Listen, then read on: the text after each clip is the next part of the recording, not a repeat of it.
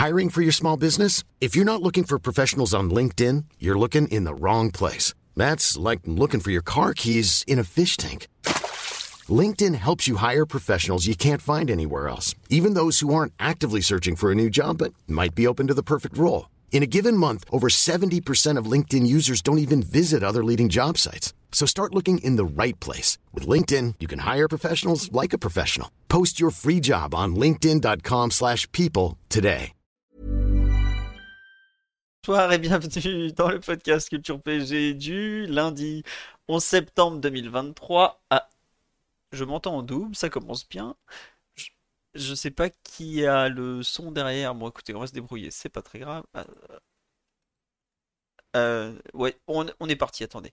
Euh, on a donc un podcast en trêve international, ce qui est pas du tout habituel. On a trois invités qui sont pas du tout les mêmes que d'habitude, mais on avait dit qu'on ferait un numéro spécial. C'est quelqu'un dans les commentaires qui nous avait dit ça serait sympa d'inviter euh, François pour qu'il nous parle notamment euh, des photos au, Parc des Princes qu'il fait ou en déplacement des fois. C'est devenu le thème du soir. On va faire donc un podcast sur comment euh, vivre le match pour les gens qui sont au bord du terrain. Donc on a trois invités. On a François, qui est le photographe historique de Culture PG, qui va au parc depuis 6 ans, 7 ans maintenant à faire des photos. Le site fête ses 9 ans aujourd'hui d'ailleurs. Bon anniversaire au site. On a un autre photographe qui est Xavier, qui est le photographe, tu es chez, chez Getty Xavier, c'est bien ça? Ah, je suis photographe, on va dire, euh, freelance permanent depuis euh, 2010 pour Getty Images, en tout cas à Paris. Voilà. Et on va pas prendre que des photographes. On a demandé donc à David euh, Aiello, que vous connaissez, que vous voyez sur Prime Video, de nous parler de la partie bah, justement média, interview, euh, qui est lui aussi au bord du terrain pendant les matchs. Bonsoir David. Salut à tous. Voilà. Et François aussi est là normalement. Bonsoir François. Salut à tous. Voilà. Euh, premier thème, puisque c'est un podcast très particulier par rapport à ce qu'on fait d'habitude. hein. Il n'y a pas de Mathieu, d'Omar, de, de Simon, de tout ça. Euh, je, vais vous présenter, enfin, ils vont se présenter un peu euh, par rapport à ce qu'on a l'habitude de faire. Attendez, je coupe le son. En fait, c'est chez moi le son en double. Voilà. Euh, François, toi, tu es. On va commencer par toi. Tu es donc en photo. Tu es au bord de terrain depuis combien de temps au Parc des Princes à peu près? Alors, si je dis pas de bêtises, mon premier match, c'est l'année de Ben Arfa, PSG Nice en hiver. Donc, je dirais que c'est euh, 2016. D'accord. T'as fait donc euh, Enfin, c'est mon 7 premier match en bord pelouse, sachant qu'avant, euh, j'étais en tribune euh, presse et encore avant, euh, en tribune tout court. Très bien. Euh, toi, tu as fait que photo, t'as pas fait capture de son ou ce genre de choses, si je me trompe pas? J'ai fait des euh, captures d'ambiance euh, de son, euh, je sais pas si tu te rappelles, il y a quelques années. Mais euh, non, Oui. sinon, enfin, j'y suis allé. euh, mon occupation principale en, en bord pelouse, effectivement, c'est la photo. C'est vrai que c'était pour Nils, non, si je me trompe pas. Hmm, non, c'était pour euh, culture. Ah ouais? Ah oui, oui, c'est vrai qu'on avait fait des vidéos avec la, la prise de son et tout. euh, Exactement. je, je confonds, je confonds.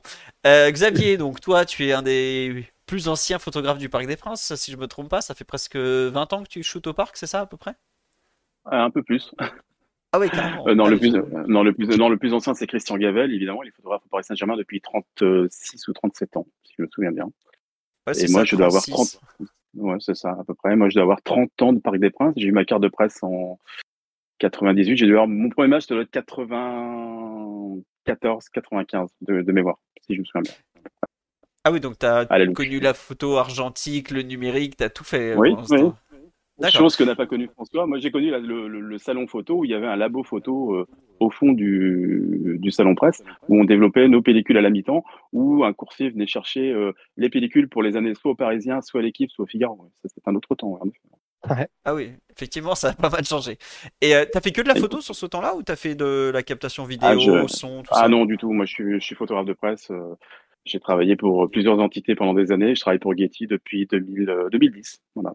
Je suis un ancien chez Getty maintenant, Getty Paris. Euh, oui, c'est vrai que Getty Paris, tu es un ancien. Euh, je, suis, je suis parti voir, en fait, toi aussi, tu étais avec François à France, euh, Irlande, il y a quelques jours, en fait. Je tapais, en fait, vous tapez son nom, euh, vous tapez Xavier Lenné Getty, et il y a des dernières photos à toi, voilà, c'est pour ça. Ouais. Et tu tapes, tu Xavier Lenné dans le chat GPT. Enfin, tu tapes euh, quels sont les, les photographes euh, de sport les, les plus connus en France? Et tu as ChatGPT qui te sort Xavier Lenné en première ou deuxième position, je crois. Et après, il faut pas oublier, c'est que pour Getty à Paris, en tout cas pour le Parc des Princes, on est deux photographes, il y a moi, évidemment, et puis il y a aussi Aurélien Meunier, qui lui est le photographe inside du PSG et qui a un contrat très spécifique avec Getty Paris pour suivre le Paris Saint-Germain de la même manière que Christian Gavel depuis bientôt cinq ans. Voilà. Ouais, puisque justement, on, tentait de faire venir Aurélien, il peut pas ce soir. Non, il y a du rugby, je pense, mais moi, c'est mon jour sans. Voilà, c'est un peu ça. Et puis j'avais prévu avec François d'être là, je l'avais promis, j'ai dit, bon, allez, pour une fois, je, c'est pas trop mon truc, si tu veux, de, de, détendre, j'irai ma, ma carrière euh, sur les médias, mais bon, j'avais promis à François, donc euh, je suis. D'accord. Merci beaucoup pour la présentation. Euh, David, toi, tu ne fais pas de la photo depuis 30 ans au Parc des Princes. On te voit sur Prime Vidéo depuis quoi Deux ans, c'est ça Trois ans maintenant? Bah, depuis le début de l'aventure Prime Vidéo, donc ça fait ouais, deux, ans, deux ans et quelques. Là, on entame notre troisième saison euh, là depuis depuis quelques semaines. Et avant ça euh, bah, moi aussi j'ai fait le tour de toutes les tribunes du parc euh, d'abord comme comme spectateur et puis après, ouais, comme comme journaliste. Mais du coup le bord terrain en fait ouais, je, je, le découvre là. Et c'est d'ailleurs assez fou d'avoir connu à peu près toutes les tribunes du parc et de se retrouver je pense qu'on va en parler dans quelques instants au bord de la pelouse pour voilà pour pour raconter un petit peu ce qu'on qu'on y voit, parce que c'est en fait. Euh, ça, ça, change un petit peu la perspective. C'est pour ça que c'est intéressant et que ça, ma beauté d'en parler. C'est que on apprend des choses et on comprend des choses euh, qui changent un petit peu le regard sur ce qu'on peut euh, penser de, de, la vie d'un club. Ouais, et quand toi, enfin, on, va donc je, attaquer vraiment le vif du sujet. À quel point c'est différent en fait quand tu es en tribune, par exemple, tu as dû être. je me souviens, on s'était vu en tribune presse une fois. Mmh. Donc c'est assez haut au Parc des Princes, c'est l'équivalent de anciennement bleu, donc c'est un peu la partie haute. Et quand tu es au bord du terrain, euh, à quel point c'est différent en fait? Qu'est-ce que tu ressens le plus différemment? Bah, il y, a pas mal de choses en fait, parce qu'en fait, si tu veux, je trouve qu'il y a, ça dépasse déjà le cadre euh, du, match lui-même, c'est que tout ce qui se passe avant, déjà, tu sens plein de choses. C'est-à-dire que tu sens déjà, tu sens la tension, tu sens la concentration au moment où tous les autres spectateurs sont en train de prendre une bière, euh, en train de préparer un tifo je, ne sais quoi. Donc déjà, tu as tout l'avant-match où enfin, tout le monde est dans son match bien avant, quoi, si tu veux. Donc déjà, tu as toute cette partie-là qui est, qui est, assez intéressante. Euh, tu as aussi la, la, concentration des coachs, tu vois, certains qui veulent venir parler, d'autres pas. Donc déjà, tu as toute cette partie-là qui est, qui est assez... Euh, enfin, tu découvres, quoi, quand tu arrives là, tu dis, ah ouais, c'est comme ça que ça se passe à ce moment-là. Et juste une question au passage. Tu, Ton match, il commence combien de temps avant le coup d'envoi? Une bonne heure et demie, hein, facile? Ah non, plus, plus, parce que nous, on arrive. Euh... Alors, déjà, nous, on a une réunion euh, que, que, connaissent d'ailleurs les, les ah, photographes, qui est, la fameuse, la légendaire H-2. Donc H-2 avant le coup d'envoi du match, donc euh, deux heures avant le coup d'envoi du match, on a cette réunion-là euh, où on fait le point un petit peu réglementaire sur ce qu'on aura le droit de faire ce soir-là. Euh, bon, il se trouve que nous, là, en tant que diffuseur, on a beaucoup de droits et c'est extrêmement appréciable, donc on peut faire plein de choses, même si on aimerait en faire plus. Mais voilà, on est quand même limité sur certaines choses. Euh, donc voilà, on, verrouille un petit peu tout ce qu'on a le droit de faire. Donc déjà, on arrive, euh, tu vois, donc deux heures avant, mais en plus on arrive un petit peu avant, puisque nous on va dire bonjour à tous les techniciens, aller dans le car régie, etc. Donc tu vois, en général, on arrive plutôt sur site euh, 2h30 avant le, le coup d'envoi du match. Donc ça c'est la, donc ça c'est sur la partie avant match où effectivement tu te rends compte qu'il y a, toute une vie et que même au, niveau des joueurs, au niveau des staffs, euh, tu vois tous, les gens que tu vas, le match commence bien bien avant pour pour eux aussi.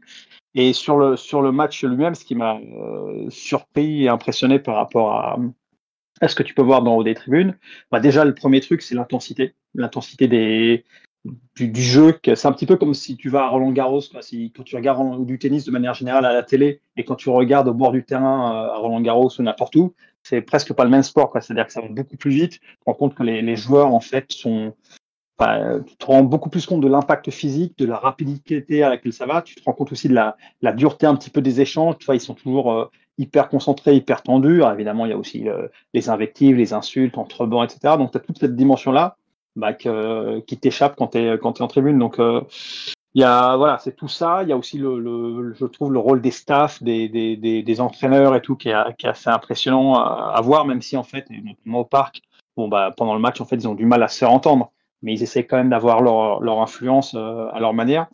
Donc voilà, tu as déjà toute cette partie-là qui est, euh, qui est assez, assez hallucinante. Ouais. ouais, ouais. Et juste pour euh, que les gens visualisent, toi, quand tu es au Parc des Princes, tu as donc l'entrée des joueurs, les deux bancs de touche, t'es où? T'es derrière un des deux bancs, t'es à côté d'un des deux bancs, t'es où exactement?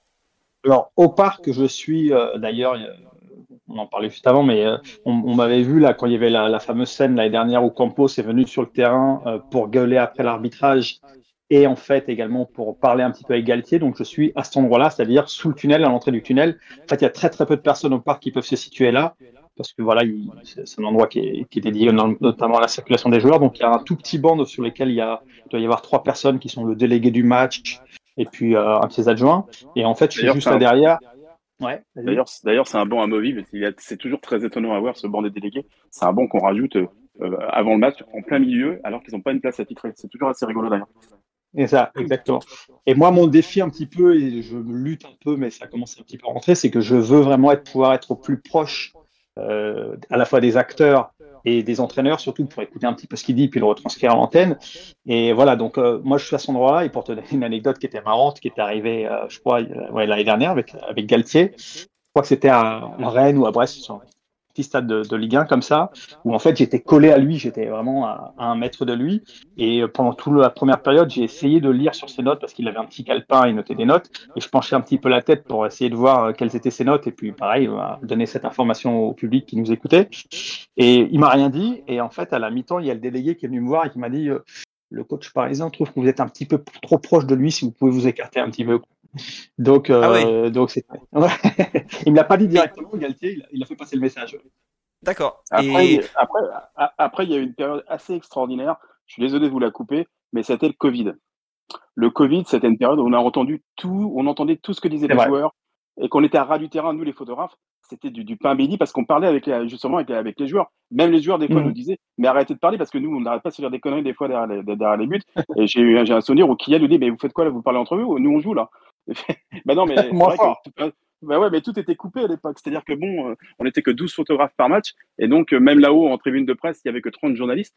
Euh, c'était c'était complètement vide, ça résonnait dans tous les sens. Et c'est vrai qu'on entendait les joueurs. Et, et je pense que c'était une proximité qu'on n'aura plus jamais, je pense, dans notre carrière, en tout cas. Ouais, mais qui nous a permis aussi à ce moment-là de se rendre compte, effectivement, que ça parlait beaucoup. Que, Exactement, ouais. Voilà. Donc, mais c'est vrai que, là, je le disais, hein, mais il y a vraiment des stades, tu vois, où où les entraîneurs en fait ils, gueulent mais c'est impossible quoi tu vois et au parc évidemment quand il y a une belle ambiance c'est le cas également quoi donc euh, je me souviens bien Enrique a dit à sa conférence de presse en zone mixte après le, son premier match au Parc des Princes contre mmh. l'Orient que c'était le Parc des Princes c'était très compliqué pour lui pour parler à ses joueurs si je me souviens bien mmh. Ah, parce qu'il y, a le côté caisse de résonance en plus au parc exactement ça, résonne mais, lui qui vient, mais lui qui vient d'Espagne était assez ennuyé il n'arrivait pas à communiquer avec ses joueurs pendant le match si je me souviens bien en tout cas, voilà ça me dit quelque chose aussi, effectivement. Et euh, bah, toi, donc, Xavier, euh, comment dire, David a une place très particulière, très privilégiée, on va pas faire semblant. Hein. vous êtes trois en plein milieu, enfin, vous êtes sur un banc de touche, il hein. faut, faut, quand même se rendre compte de ce que c'est. Côté ah, moi. Je suis du coup, moi, je suis pas oui, et du coup, c'est ce qui ah. me permet de, de, naviguer un petit peu. J'essaie de, en fait, en fonction de, de des actions et puis de, l'excitation un peu du coach, de naviguer, euh, d'aller me coller un coup à droite, un coup à gauche. Pour, euh, pour et par exemple, juste après je vous laisse, euh, je vous laisse parler, mais à Lyon là pour Lyon PSG récemment, euh, bon déjà c'est la première fois qu'on avait euh, le PSG sur Prime, donc j'ai fait un gros focus sur sur l'attitude de Luis Enrique. D'ailleurs, il y a eu cette séquence là qu'on a diffusée après sur les réseaux sociaux où il s'est pris la tête avec Donnarumma pour, je pense que vous l'avez vu, euh, parce qu'il trouvait que euh, voilà qu'il relançait mal, etc. Donc euh, il y a ce côté-là, et en même temps, pendant le même temps, Laurent Blanc était hyper calme, il disait rien, donc j'étais même gêné. Ah, je, suis d'accord avec toi. C'était assez étonnant ce, ce Lyon PSG, la placidité que pouvait avoir Laurent Blanc. Mmh, mmh. C'était à quoi à 50 à 30 mètres de lui, au 400 mm. C'est vrai qu'il il bougeait pas, il avait toujours son cure-dent ou ça, ou je sais plus, de la bouche. Il mmh, disait rien. Il a rien dit des, des, des demi-temps, il a rien dit. Il y a rien qui a transpiré. On est d'accord. Ça c'est un peu vu sur le terrain, mais c'est autre chose. c'est autre, autre, chose. Ouais, on va passer un peu côté photographe. Donc toi, Xavier ou François, vous êtes où et vous avez le droit de vous mettre où? Parce que globalement, tout est défini. Hein. Vous vous mettez pas au poteau de corner. Enfin, c'est un exemple, mais je vous laisse expliquer comment vous vous placez en fait. Alors, ça dépend des matchs. François. Ça dépend les matchs, ça dépend les stades. Euh, on va dire que grosso modo, on a le droit d'être euh, derrière les buts, entre, euh, enfin pas derrière les buts, mais derrière la, ligne de but, entre le, poteau de corner et l'entrée de la surface de, réparation des deux côtés. Et on a le droit au Parc des Princes d'être aussi euh, le long de la, tribune Paris, euh, bah, pareil, jusqu'à l'entrée de la surface de réparation, grosso modo. On peut pas aller plus au centre, on peut pas stationner au centre, euh, au centre du, terrain, quoi. En gros, on a le droit de passage, on a le droit de passage. voilà, on, a, on a le droit de passage, qui est parfois pas su par certains, certains, certains stadiers, mais, mais voilà. Et alors, et avant, on avait, on avait le droit, moi c'était un peu ma petite position privilégiée, d'être du côté du, du banc de touche, là où il n'y a pas de, il a pas de panneau publicitaire. Et donc, on peut, on peut être un petit peu plus bas, etc. Et ça, maintenant, au Parc des Princes, pour le coup, on n'a plus le droit d'y être. Essentiellement à cause de la télé, parce que je réponds à ta pourquoi? Pourquoi à cause de la télé? Le Steadicam, euh, les Steadicam sont à ces zones-là, et c'est ce qui a fait qu'on a dû euh, dégager de cet endroit-là, tout simplement. Steadicam, c'est les caméras stabilisées qui suivent, euh, les joueurs le long de la ligne de touche. voilà. C'est les caméras à la FIFA que vous voyez des fois, qui vous suivent de très près les joueurs. Et il, y a, les mêmes en Ligue 1. Hein, il y a les mêmes en Ligue 1. Ouais, je sais. Mais c'est vrai que en, ce moment, on a vu passer sur les réseaux sociaux euh, que la Liga qui a beaucoup fait pour euh, intégrer le plus possible le, les joueurs, être vraiment le plus proche possible. Ça a fait des images assez folles quand même. il y a des moments, on se demande si c'est du jeu vidéo ou la réalité, mais c'est bien la réalité. Et avant les rencontres, pour vous dire en, France, on, en fait, on, notamment nous, en tant que diffuseurs, on aimerait beaucoup montrer beaucoup plus aux, aux, bah, aux, téléspectateurs et aux fans, tout simplement. Mais il y a encore, on est, on est très frileux en France. Pourtant, tu vois, la Ligue pousserait plutôt pour moderniser un petit peu le, la diffusion, etc. Mais euh, les clubs sont, sont, et le PSG en fait partie, ils sont assez frileux pour, euh, pour montrer plus. Par exemple, tu vois, il y a un truc, la fameuse réunion H-2 dont on parlait tout à l'heure. Euh, on pose une question systématiquement, c'est est-ce qu'on aura accès au vestiaire, c'est-à-dire rentrer une caméra en cas de victoire? Et le PSG systématiquement nous dit non, sachant qu'en plus il y a une partie il y a une particularité, c'est que si les médias du club, en l'occurrence PGTV, rentrent dans les vestiaires pour faire des images, automatiquement, le diffuseur, donc Prime en l'occurrence, a le droit de rentrer aussi. Mais le PSG a toujours euh, refusé euh, de, laisser les caméras euh, rentrer dans les vestiaires, y compris, tu vois, à la fin l'année dernière, on s'est dit euh, match du titre, ils vont nous laisser rentrer. Ça a été non. Et euh, c'est le cas aussi d'autres. Là, je parle du PSG, mais c'est le cas d'autres clubs. Et c'est un peu dommage parce que ça prime quand même, ça prive quand même les, les, téléspectateurs d'images qu'on. Vous vous rappelez tous des, images qu'on avait sur Canal quand, ça rentrait dans les vestiaires et, c'est quand même assez génial. Donc, ça fait partie voilà, des petites choses sur lesquelles le football français doit travailler pour, bah, pour, pour, euh, voilà, pour que ça soit un petit peu plus, euh, petit peu, un, peu, petit peu moins verrouillé. Quoi. Xavier, toi, c'est quand, la, c'est quand la dernière fois que tu as pu rentrer dans un vestiaire? Euh, Après une victoire ou après un titre Au Parc des Princes ou en global? On va dire en global et au Parc des Princes? En global, on va dire qu'en finale de Coupe de France, il y a toujours cette possibilité de le faire, puisque il y, a, y, a, y, a, deux spares qui sont prévus pour qu'on puisse rentrer faire des images de joie. Ça, c'est un truc qui fonctionne toujours en, en finale de Coupe de France. Après, au Parc des Princes, euh, ça va faire très longtemps. Je j'arrive plus. À... Je crois que c'était avant les Qataris, si je me souviens bien. Euh, non, je pense que les deux premières années, c'est encore faisable. Euh, mais maintenant, non, bien, bien, bien, bien avant, ouais, bien avant. il y a une question qui est posée sur euh, le live qui est intéressante, je trouve. Est-ce que le caméraman du documentaire de Mbappé, lui, il a le droit d'y rentrer dans les vestiaires? C'est une bonne question. Euh, euh je, je, dirais que oui. Ça dépend quel contrat il ah ça dépend quel contrat est là. Parce que les, les, les, je sais que les photographes de joueurs ont un statut particulier. Pardon, un statut particulier. Euh, je sais qu'on en a, on en a eu quelques-uns. On en avait beaucoup avec les Sud-Américains, si tu te souviens bien, François. Euh, Di Maria avait son photographe, euh, Paredes avait son photographe, Messi avait son photographe, c'est un staff. Silva, on les connaissait puisque des fois ils nous reprenaient nos images à nous, si tu te souviens bien. Mais eux pouvaient rentrer avec d'autres, avec d'autres accès, mais n'avaient pas le droit de diffuser leurs images autres que le compte Instagram du joueur. Je crois que c'était ça. Bah, après, après, ça reste assez opaque. Oui, mais bon, euh, moi, je suis pas dans, je suis pas dans le secret des dieux non plus, hein, aussi par rapport à ça. Je connais le global, mais pas, juste parce que je, comme, je vois la, souvent quand j'attends les joueurs euh, qui, qui, qui, vont arriver, euh, qui vont arriver en, interview ouais, ou dans la zone, notre zone, en flash, une zone ou en flash pour les interviews ou en flash, ouais.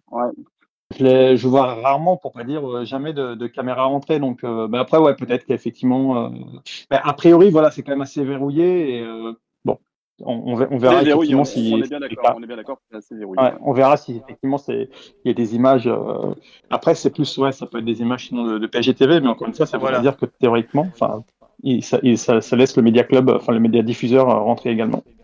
D'accord.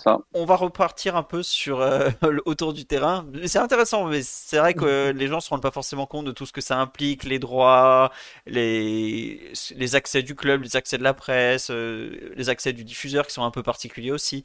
Euh, juste avant les matchs, les photographes, vous avez le droit de faire le tour du terrain, vous avez le droit de, de vous balader un peu, un peu comme la presse, c'est plus cool ou c'est Allez, alors je prends la main. Je vais prendre la main. Euh, je me suis pas présenté aussi par rapport à ça. Je suis syndic de l'UJSF depuis bientôt, enfin très longtemps, depuis 2005. Donc je gère avec bien. Explique ce qu'est l'UJSF parce que nous on connaît, mais les auditeurs ne connaissent pas forcément. Je suis désolé. Alors l'UJSF, c'est un, acronyme assez violent, mais c'est l'Union des journalistes sportifs en France. C'est une, euh, c'était à, l'origine c'était un syndicat qui est devenu une union en 2004. Avant il y avait le S de syndicat qui était l'USJSF et c'est devenu en 2005 euh, l'UJSF.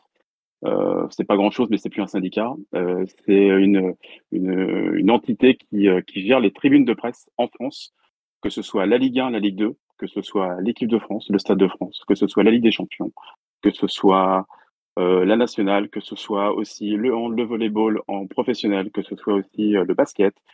Euh, je vais en oublier parce qu'on en fait beaucoup. Donc c'est à peu près. Mais en tout cas, en Ligue 1, il y a forcément un ou deux syndics JSF sur chaque match, sur chaque club. Donc au Paris Saint-Germain, on est cinq. à Lyon, ils sont deux et ainsi de suite. Et donc on gère euh, l'entrée euh, de l'accréditation de tous les journalistes ayant une carte de presse professionnelle en France. D'accord. J'ai donc... bien résumé? Est-ce que mon confrère de, est-ce que mon confrère euh, est, d'accord avec moi? Oui, tout à fait. On est, on est, on est parfait. Voilà. Bon. Et donc forcément, quand on est syndic, quand on est syndic de presse, on arrive évidemment beaucoup plus tôt. Comme toi, cher ami, on arrive aussi trois heures avant le match. Euh, et forcément, les, les photographes et les journalistes rentrent deux heures on appelle ça le H.2, mais tous les matchs, commencent à 21h, les journalistes et les photographes rentrent à partir de 19h. C'est comme ça que ça marche. Et justement, l'avant-match est un peu plus cool, hein, jusqu'à même l'échauffement, on voit les joueurs. Bon, certains matchs c'est plus fermé. Vous arrivez à avoir une, euh, un début de proximité avec certains joueurs? Je crois que c'est toi, François, qui me racontait une fois que tu arrivais à shooter à l'échauffement, les mecs étaient encore cool. Il y en avait pas un qui t'avait allumé euh, un peu plus ou moins volontairement ou ce genre de choses?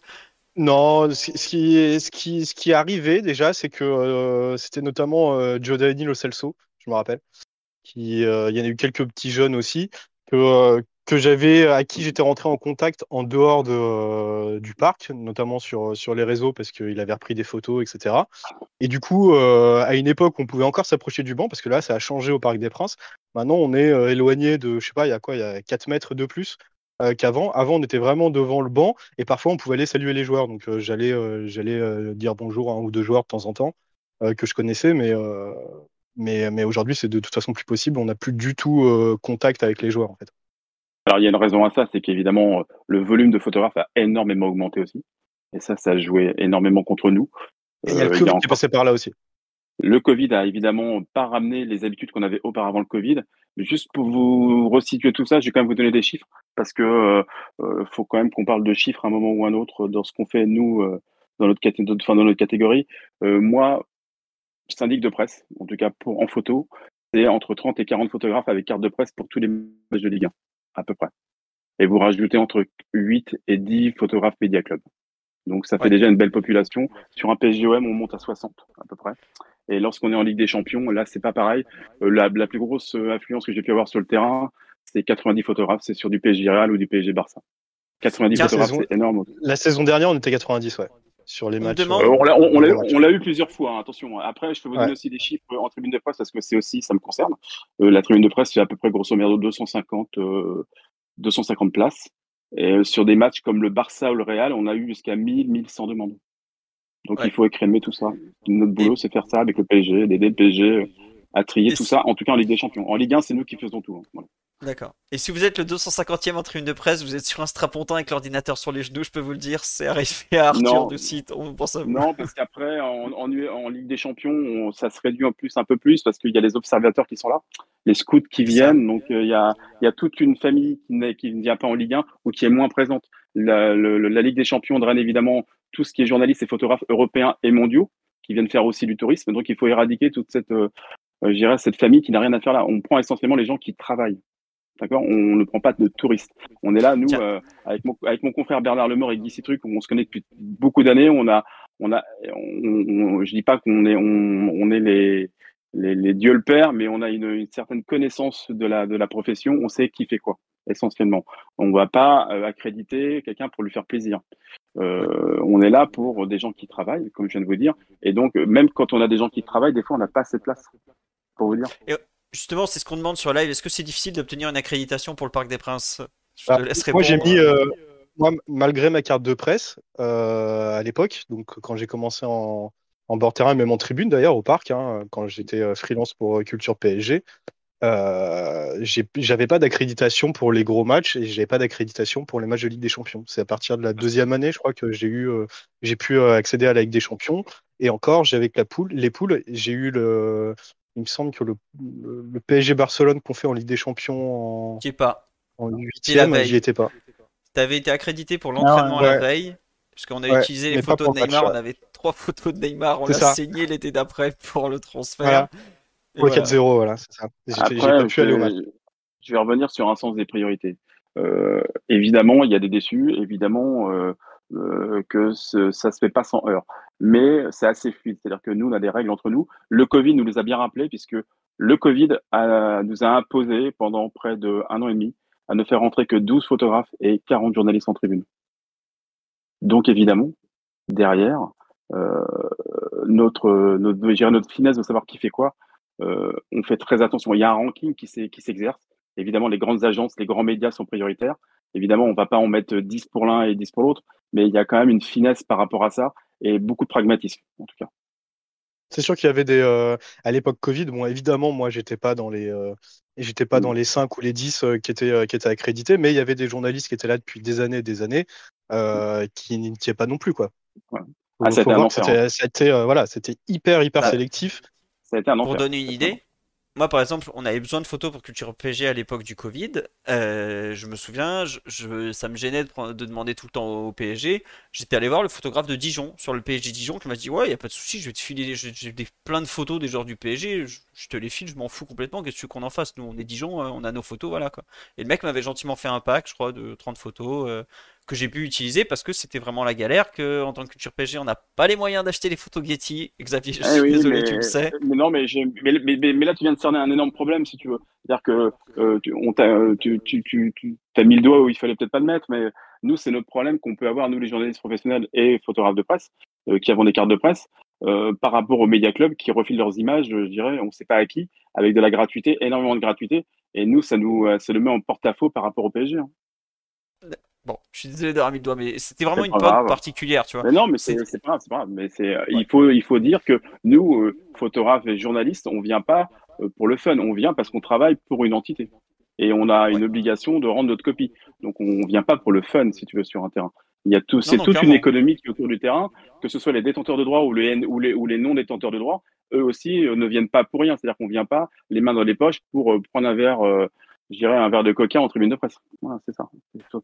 nous, on vient pour faire un job. Donc, lorsqu'on a, je dirais, la, la comparaison où je dirais la, on se retrouve en, confrontation avec les médias clubs qui, eux, font de l'image et on ne sait pas où ça part. Nous, forcément, photographes professionnels, c'est un peu compliqué à gérer, je dirais, euh, par rapport à nous qui avons des obligations et sur les positionnements sur les terrains, en tout cas. Ben, François ne dira pas le contraire parce qu'on a souvent eu la discussion. Il le sait Et tu parles un peu d'une hiérarchie au milieu des, au sein des photographes et tout. Euh, est-ce que ça s'exerce au niveau des places au bord du terrain, par exemple? Ah oui, tout à fait. Les coins de corner sont réservés aux agences et aux, grands médias nationaux. Donc il y a l'équipe, le Parisien, évidemment, euh, Reuters, l'AFP, l'équipe, euh, Getty. Pourquoi? Parce que c'est des positions qui sont câblées et ce sont des médias qui ont besoin d'envoyer les images en live. Donc les agences qu'on dit filaires, qui sont le Club des 4 plus Getty, envoient en temps réel des images pendant le match. Donc ont besoin de positions câblées nous, on est en fait, euh, on arrive en, quelque sorte en deuxième strate et on se place euh, un peu où, bah, où, on peut se placer, tu vois, à l'opportunité. Moi, c'est vrai que de temps en temps, euh, je me mets au point de corner quand il y a de la place. Sinon, je vais ailleurs parce que parce que c'est déjà c'est déjà c'est déjà bouché, quoi. Après, c'est, je dirais, les photographes qui sont dans les coins, c'est des récurrents. Hein. Il y a à peu près une trentaine de photographes à tous les matchs qui sont vraiment récurrents. Tu les connais. D'ailleurs, il n'y a rien de caché. Hein. Tu les connais tous. Tu leur serres la main d'ailleurs après t'es devenu copain avec eux, hein, à force, hein, on, on s'habitue à toi, mm. comme eux se sont habitués à toi. Mais il y a des récurrents parce qu'il y, a des, y a des grands médias qui sont là, c'est vraiment des masses médias. oui, c'est normal. Qu'ils soient en tribune de presse ou qu'ils soient détenteurs de droit ou en photo. Il y a des masses médias aussi. Tiens, euh, petite, euh, on, on, arrête photo après, on repart à un sujet plus générique. Je suis désolé, David. Et ah, quelle est la, ah, comment sont choisis en fait les Il y a certains photographes qui vont shooter depuis la tribune de presse en haut notamment. C'est euh, pourquoi, il... Pourquoi ce choix euh, C'est récurrent euh, C'est quoi à peu près? Alors déjà, il y en a peu. Déjà, il y en a peu par match en, ah, Ligue, 1, en Ligue des. Champions. En Ligue 1, c'est au bon vouloir du syndic de tribune. Donc c'est Bernard Lemort qui, quand je lui dis, voilà, j'ai deux, trois photographes qui doivent monter là-haut. il les valide sans aucun problème. En UEFA Champions League, c'est différent parce que dans le cahier des charges de l'UEFA, il y a toujours 5 places, voire 10 places qui sont réservées pour les photographes en tribune et on sait faire de la place. Il y a un vrai savoir-faire à l'UEFA et à la FIFA en tout cas.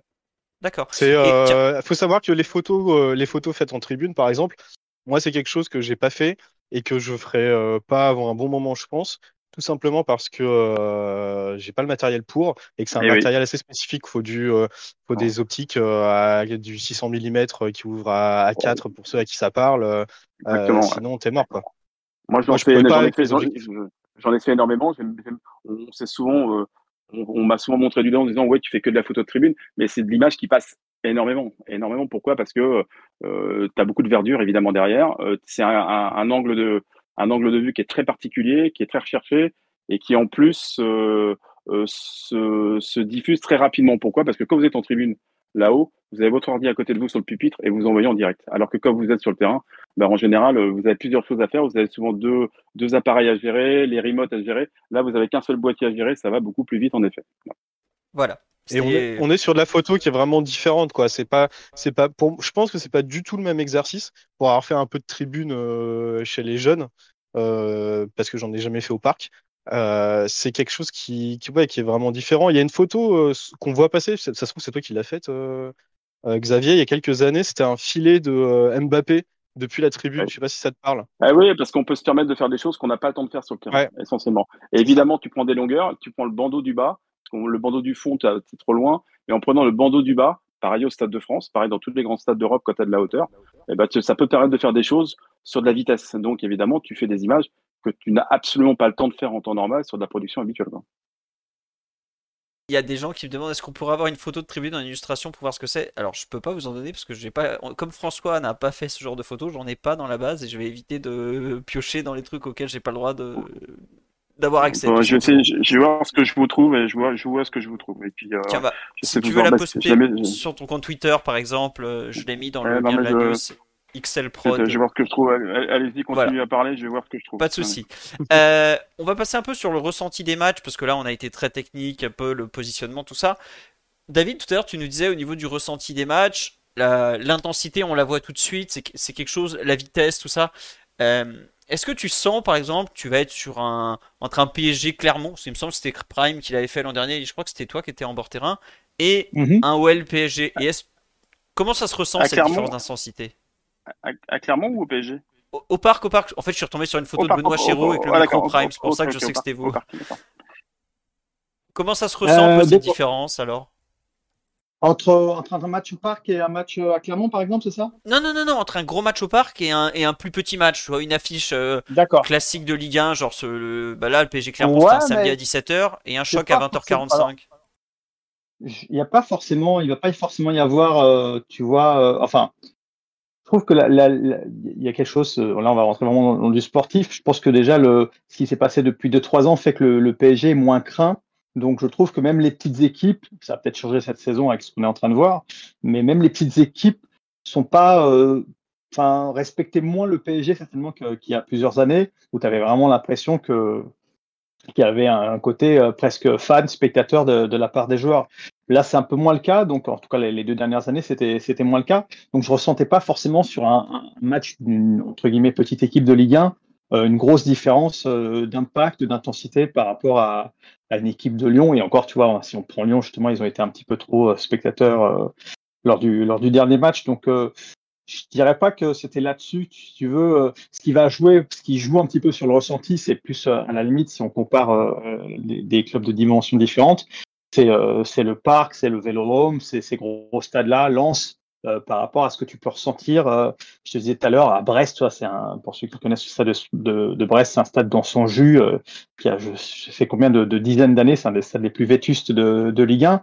Et là, tu ressens, enfin, tu as l'impression quand, tu fais un Brest PSG, qui est pourtant donc voilà, une, une affiche de Ligue 1, enfin, affiche entre guillemets parce qu'il y, a- le PSG, mais tu vas, tu vas, as l'impression d'être, de, voir un match de, de district, pas quasiment, parce que c'est un stade où on rappelle quand même qu'il y a, y des barres de HLM euh, qui surplombent euh, la tribune, donc tu as un côté euh, champêtre que tu n'as évidemment pas du tout euh, au parc où euh, tout, est, tout l'environnement fait que c'est hyper calibré. Euh, Comme à Clermont-Ferrand. hein. On- on, peut faire ouais. un, un top 4-5 des stades les plus euh, vétus ou les plus à l'ancienne.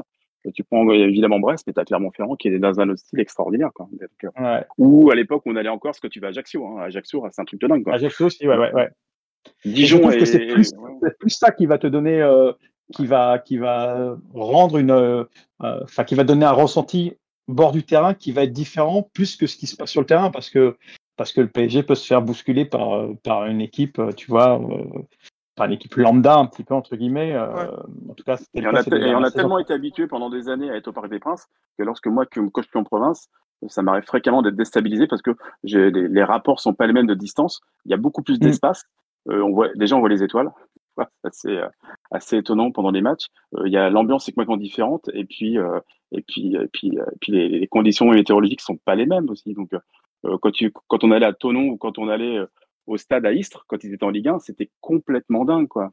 C'était des... et pourtant ça se joue en Ligue 1. Comme on comme à l'époque on allait à Sochaux à Bonal, c'était complètement dingue. Donc il y, a, y a plein d'endroits en France où après, ce, je, te complète un petit peu là-dessus. Moi, ce qui, ce qui m'a marqué, et notamment ça m'a marqué quand je suis allé à Tel Aviv pour le, le Trophée des Champions, c'est que le PSG maintenant, moi j'ai la coutume de le dire comme ça quand on me demande, mais euh, je dis c'était les Rolling Stones ou les Beatles parce que je suis un vieux, mais euh, c'est des, des méga stars. C'est-à-dire que quand ah, ils se déplacent, c'est, il faut bien se rendre compte que c'est. Et quand on était à Tel Aviv, donc c'était n'importe quoi. Mais on, est un peu voir On est vraiment à l'année zéro d'après ça, parce qu'on a quand même perdu deux éléments majeurs à l'intersaison qui sont Neymar et Messi. Messi, mmh c'était l'élément, d'ailleurs à Tel Aviv, on l'a vu, c'était complètement dingue. D'ailleurs, on voit la répercussion et le report qu'il peut y avoir à Miami. Euh, on n'a fait que transposer, je dirais, euh, tout ça. Donc c'est vrai que maintenant, on, va être un degré un peu moindre, il va falloir s'habituer. Un peu moindre, mais tu as quand même le phénomène Mbappé, et là, je vais raconter justement ce qu'on voit quand on arrive un petit peu avant. Et puis nous, il faut rappeler aussi que, puisque sur Prime, on fait des débriefs à peu près d'une demi-heure, donc on reste aussi très longtemps dans les stades tu as des gens aussi qui restent, euh, et notamment des, gamins, il y a toujours euh, une trentaine, cinquantaine de gamins qui restent juste à l'entrée du, tunnel en espérant choper un maillot, euh, un selfie avec, avec Bappé ou un joueur du PSG. Donc, tu as ce côté-là aussi qui est quand même hallucinant. Mais tu sors d'un club Détroit où maintenant tu n'en as plus qu'un seul? Ouais, ouais, c'est vrai que c'était. Bah, non, mais là, c'est un énorme. Moi, moi, délire. Attends, on dit les trois, mais on pourrait même dire les quatre parce que Ramos faisait un petit peu aussi, avait ce côté-là aussi comme je dis souvent à, François, j'ai un grand souvenir de Ligue 1, c'est peut-être un très grand souvenir de Ligue 1, c'est le premier match de Neymar en France. Ça se passe au roue, donc ceux, les, mm. les, vrais savent où c'est. Euh, Neymar a découvert mm-hmm. la Ligue 1 au roue. Et donc, c'est loin. C'est loin. En jaune, hein. en jaune. En jaune, en jaune, évidemment. Et euh, je le vois encore sortir de, du petit escalier latéral, parce que le roue de roue est très particulier. Pourquoi? Parce que la bande qui est entre euh, l'escalier où vous sortez et le terrain, il y a moins de 3 mètres, si vous voulez. Et donc, il sort et tout de suite, il rentre dans un stade, il est en Bretagne, il se dit, mais qu'est-ce que je fous là Ça reste complètement extraordinaire de voir Neymar, évidemment, arriver en France, mais surtout jouer son premier match là-bas à Guingamp. Quoi. on, peut parler, on peut parler de son premier match au parc aussi, qui était exceptionnel à Neymar. c'est un des meilleurs souvenirs photo. C'était contre Toulouse. Contre qui? Ah oui, c'était Toulouse, ouais. exactement. Où, il fait, bah, ah, où il fait son festival. Euh, enfin, un festival, le, centre pour Kurzawa avec le, retour des ciseaux de Kurzawa. on, peut, quand même, citer, que Kurzawa était déjà là, hein, quand même. et qui jouait surtout à l'époque. Mais je voulais juste, en, parlant, euh, en, écoutant ce que vous disiez, les gars, ça m'a fait penser à. Je rebondis un petit peu sur la question euh, originelle de, Philippe, sur, euh, sur ce qui change aussi, finalement, même. finalement, il y, a, la config des stades, en fait, qui, va, qui va changer pour notre ressenti aussi. Le parc est plutôt pas mal pour ça, c'est-à-dire que, enfin pour vous les photographes, je sais pas, mais nous on a quand même, euh, je suis quand même dans une position où je suis euh, assez proche, donc très, enfin, assez proche des, zones techniques. Je rappelle la zone technique, c'est l'endroit qui est délimité sur le terrain, dans lequel l'entraîneur peut sortir du banc pour parler à ses joueurs.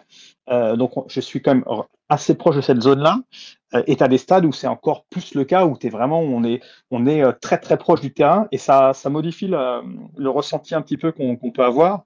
Euh, notamment pour ma position à moi, où il y a des stades où notamment je peux entendre plus ou moins ce qui se dit entre l'entraîneur et son staff, parce que je suis vraiment tout proche. Au parc, c'est assez le cas, c'est-à-dire que j'ai vraiment un accès euh, très proche, notamment au, premier rang du banc du, staff parisien.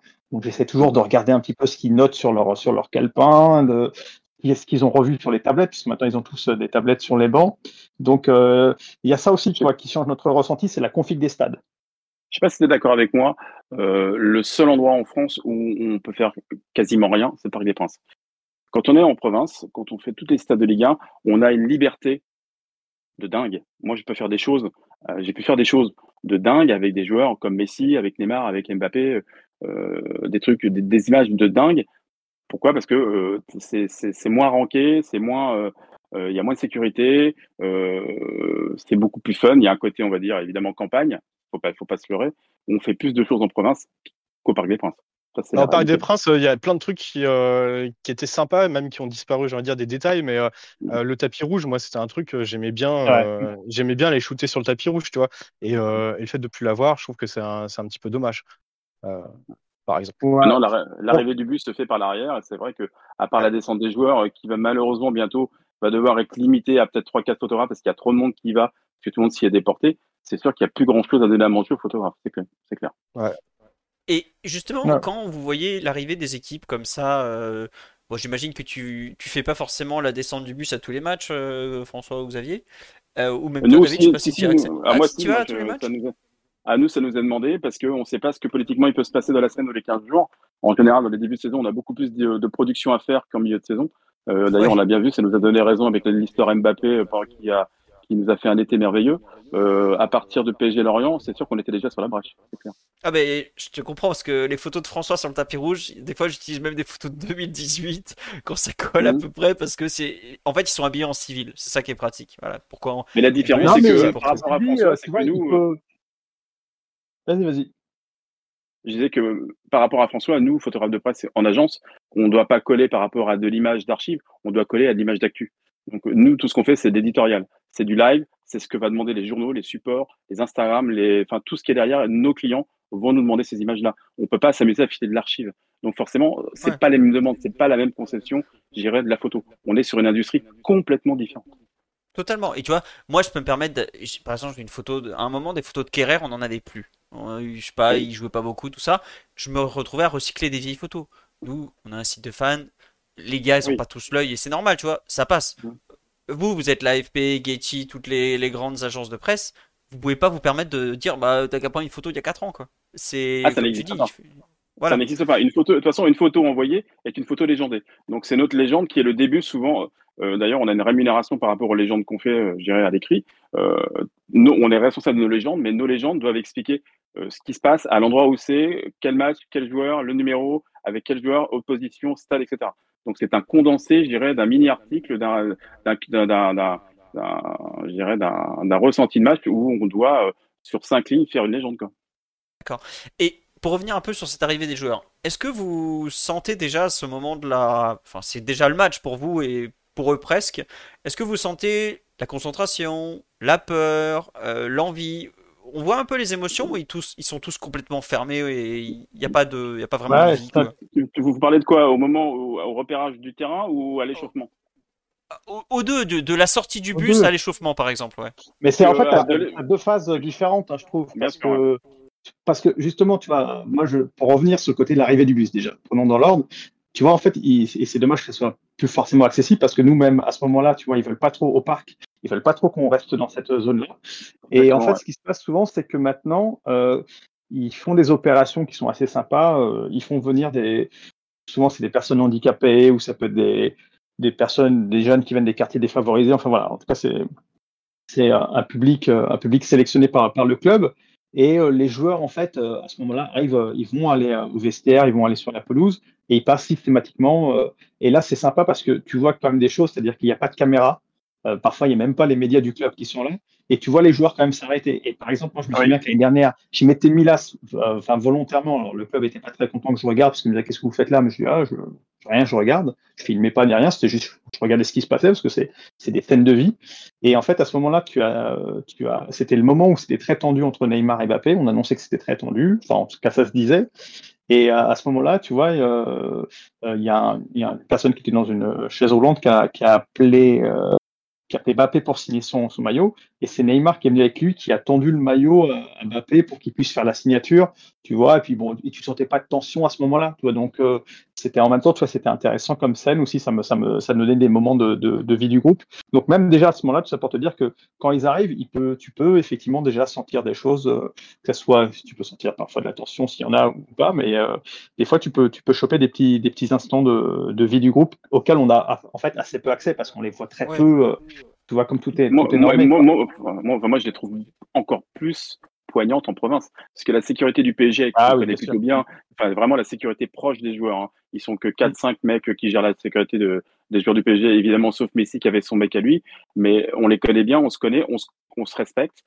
Euh, ils savent ce qu'on fait, ils savent euh, quel travail on fait, ils savent qu'on s'approche pas des joueurs, qu'on les touche pas, qu'on les importune pas, mais nous laisse travailler. Donc, avec, ça nous permet d'avoir en province des choses complètement différentes que le Paris des Princes. Et souvent, comme tu dis, et je te rejoins, euh, les sorties de bus en province, que ce soit à Angers, que ce soit à Lens, que ce soit à Troyes, évidemment, où, il n'y a pas très longtemps, ou n'importe, sauf à Lyon, parce qu'à Lyon, ça se fait dans un tunnel, sauf à Marseille, ça se fait dans un tunnel. Euh, quand c'est vraiment de l'arrivée vraiment à ras de tribune, euh, il y a une vraie volonté de la part des joueurs du PSG de s'arrêter et les mecs de la sécurité font très attention à laisser les joueurs, surtout quand c'est les enfants, des handicapés, des personnes âgées. Mmh. Il y a une certaine, pas largesse, mais une certaine, on va dire, confiance qui se, qui, qui se fait et ça nous fait des belles images de vie en tout cas. Et il y, a, euh, il y a aussi en province un truc que, qu'on n'a pas, qu'on n'a pas à Paris, c'est qu'on peut, euh, quand c'est le PSG, faire aussi la sortie d'hôtel. La sortie d'hôtel, je me rappelle, au, Havre, au Havre, je l'avais faite, où où là, as, bah, il passe vraiment à côté des fans, etc. Où mais tu peux le faire aussi en match de Ligue des Champions. Hein. En Ligue des Champions, tu peux le faire aussi. Ça dépend des endroits, mais tu peux le faire. Après, je voudrais juste faire un, petit point là-dessus, parce que je, le dis souvent aussi aux personnes qui m'interrogent là-dessus, c'est que du coup, euh, ça, dresse un peu un portrait, tu vois, euh, le PSG qui serait euh, froid et enfin qui serait beaucoup plus rigoureux, etc. Ce qui est une réalité. Mais il faut aussi rappeler que, et tu l'as dit tout à l'heure, je crois que c'est Xavier qui lisait, ça, ça tient aussi au fait qu'il y a beaucoup plus de médias, beaucoup plus de demandes, beaucoup plus de, de pression, ah, tout simplement. C'est un Paris extraordinaire. C'est un Barnum extraordinaire. en province. Donc c'est sûr que c'est, c'est, euh, ça s'explique aussi. Alors parfois il y a des les tournées au euh, Qatar, les tournées au Japon, les tournées aux États-Unis, c'est des trucs de dingue. Des trucs voilà, c'est des trucs de dingue. On, se, on se rend pas compte. Du coup, il, faut, il faut le dire aussi comme élément d'explication un petit peu pourquoi c'est comme ça. C'est parce que il y a, il y a euh, moi, moi aussi, hein, je suis comme vous. Moi, j'ai commencé à être journaliste en 1999. Moi, j'allais au camp des loges. Je me rappelle. Mmh. Vous venez mmh. tous de notre ami Rodriguez, la Christiane Rodriguez, euh, c'est là. Hein. Euh, j'étais, j'étais rentré dans la, j'avais fait un, un, truc débile avec lui, un jeu concours avec lui débile où je l'avais fait jongler avec un oignon, il avait fait casser la cheville, tu vois. Euh, et je veux dire, aujourd'hui, tu n'imagines pas un seul instant que le PSG va me laisser avec, une des stars du club jongler avec un oignon, tu vois. Je vais parler d'un de mes, mes confrères qui aussi syndique avec moi, c'est Guy Citruc, et avait réussi à faire dans un autre temps une photo extraordinaire de Bernard Lama, avec Serge Lama et un lama. Avec des lamas. c'est impossible à faire maintenant. Je le parce que la photo mythique. Extraordinaire, elle est mythique. Elle est mythique, mais ça serait impossible de mettre maintenant un joueur euh, du PSG euh, dans une valeur pareille. Donc, ça ah, rejoint ce que tu dis qui a laissé cette photo.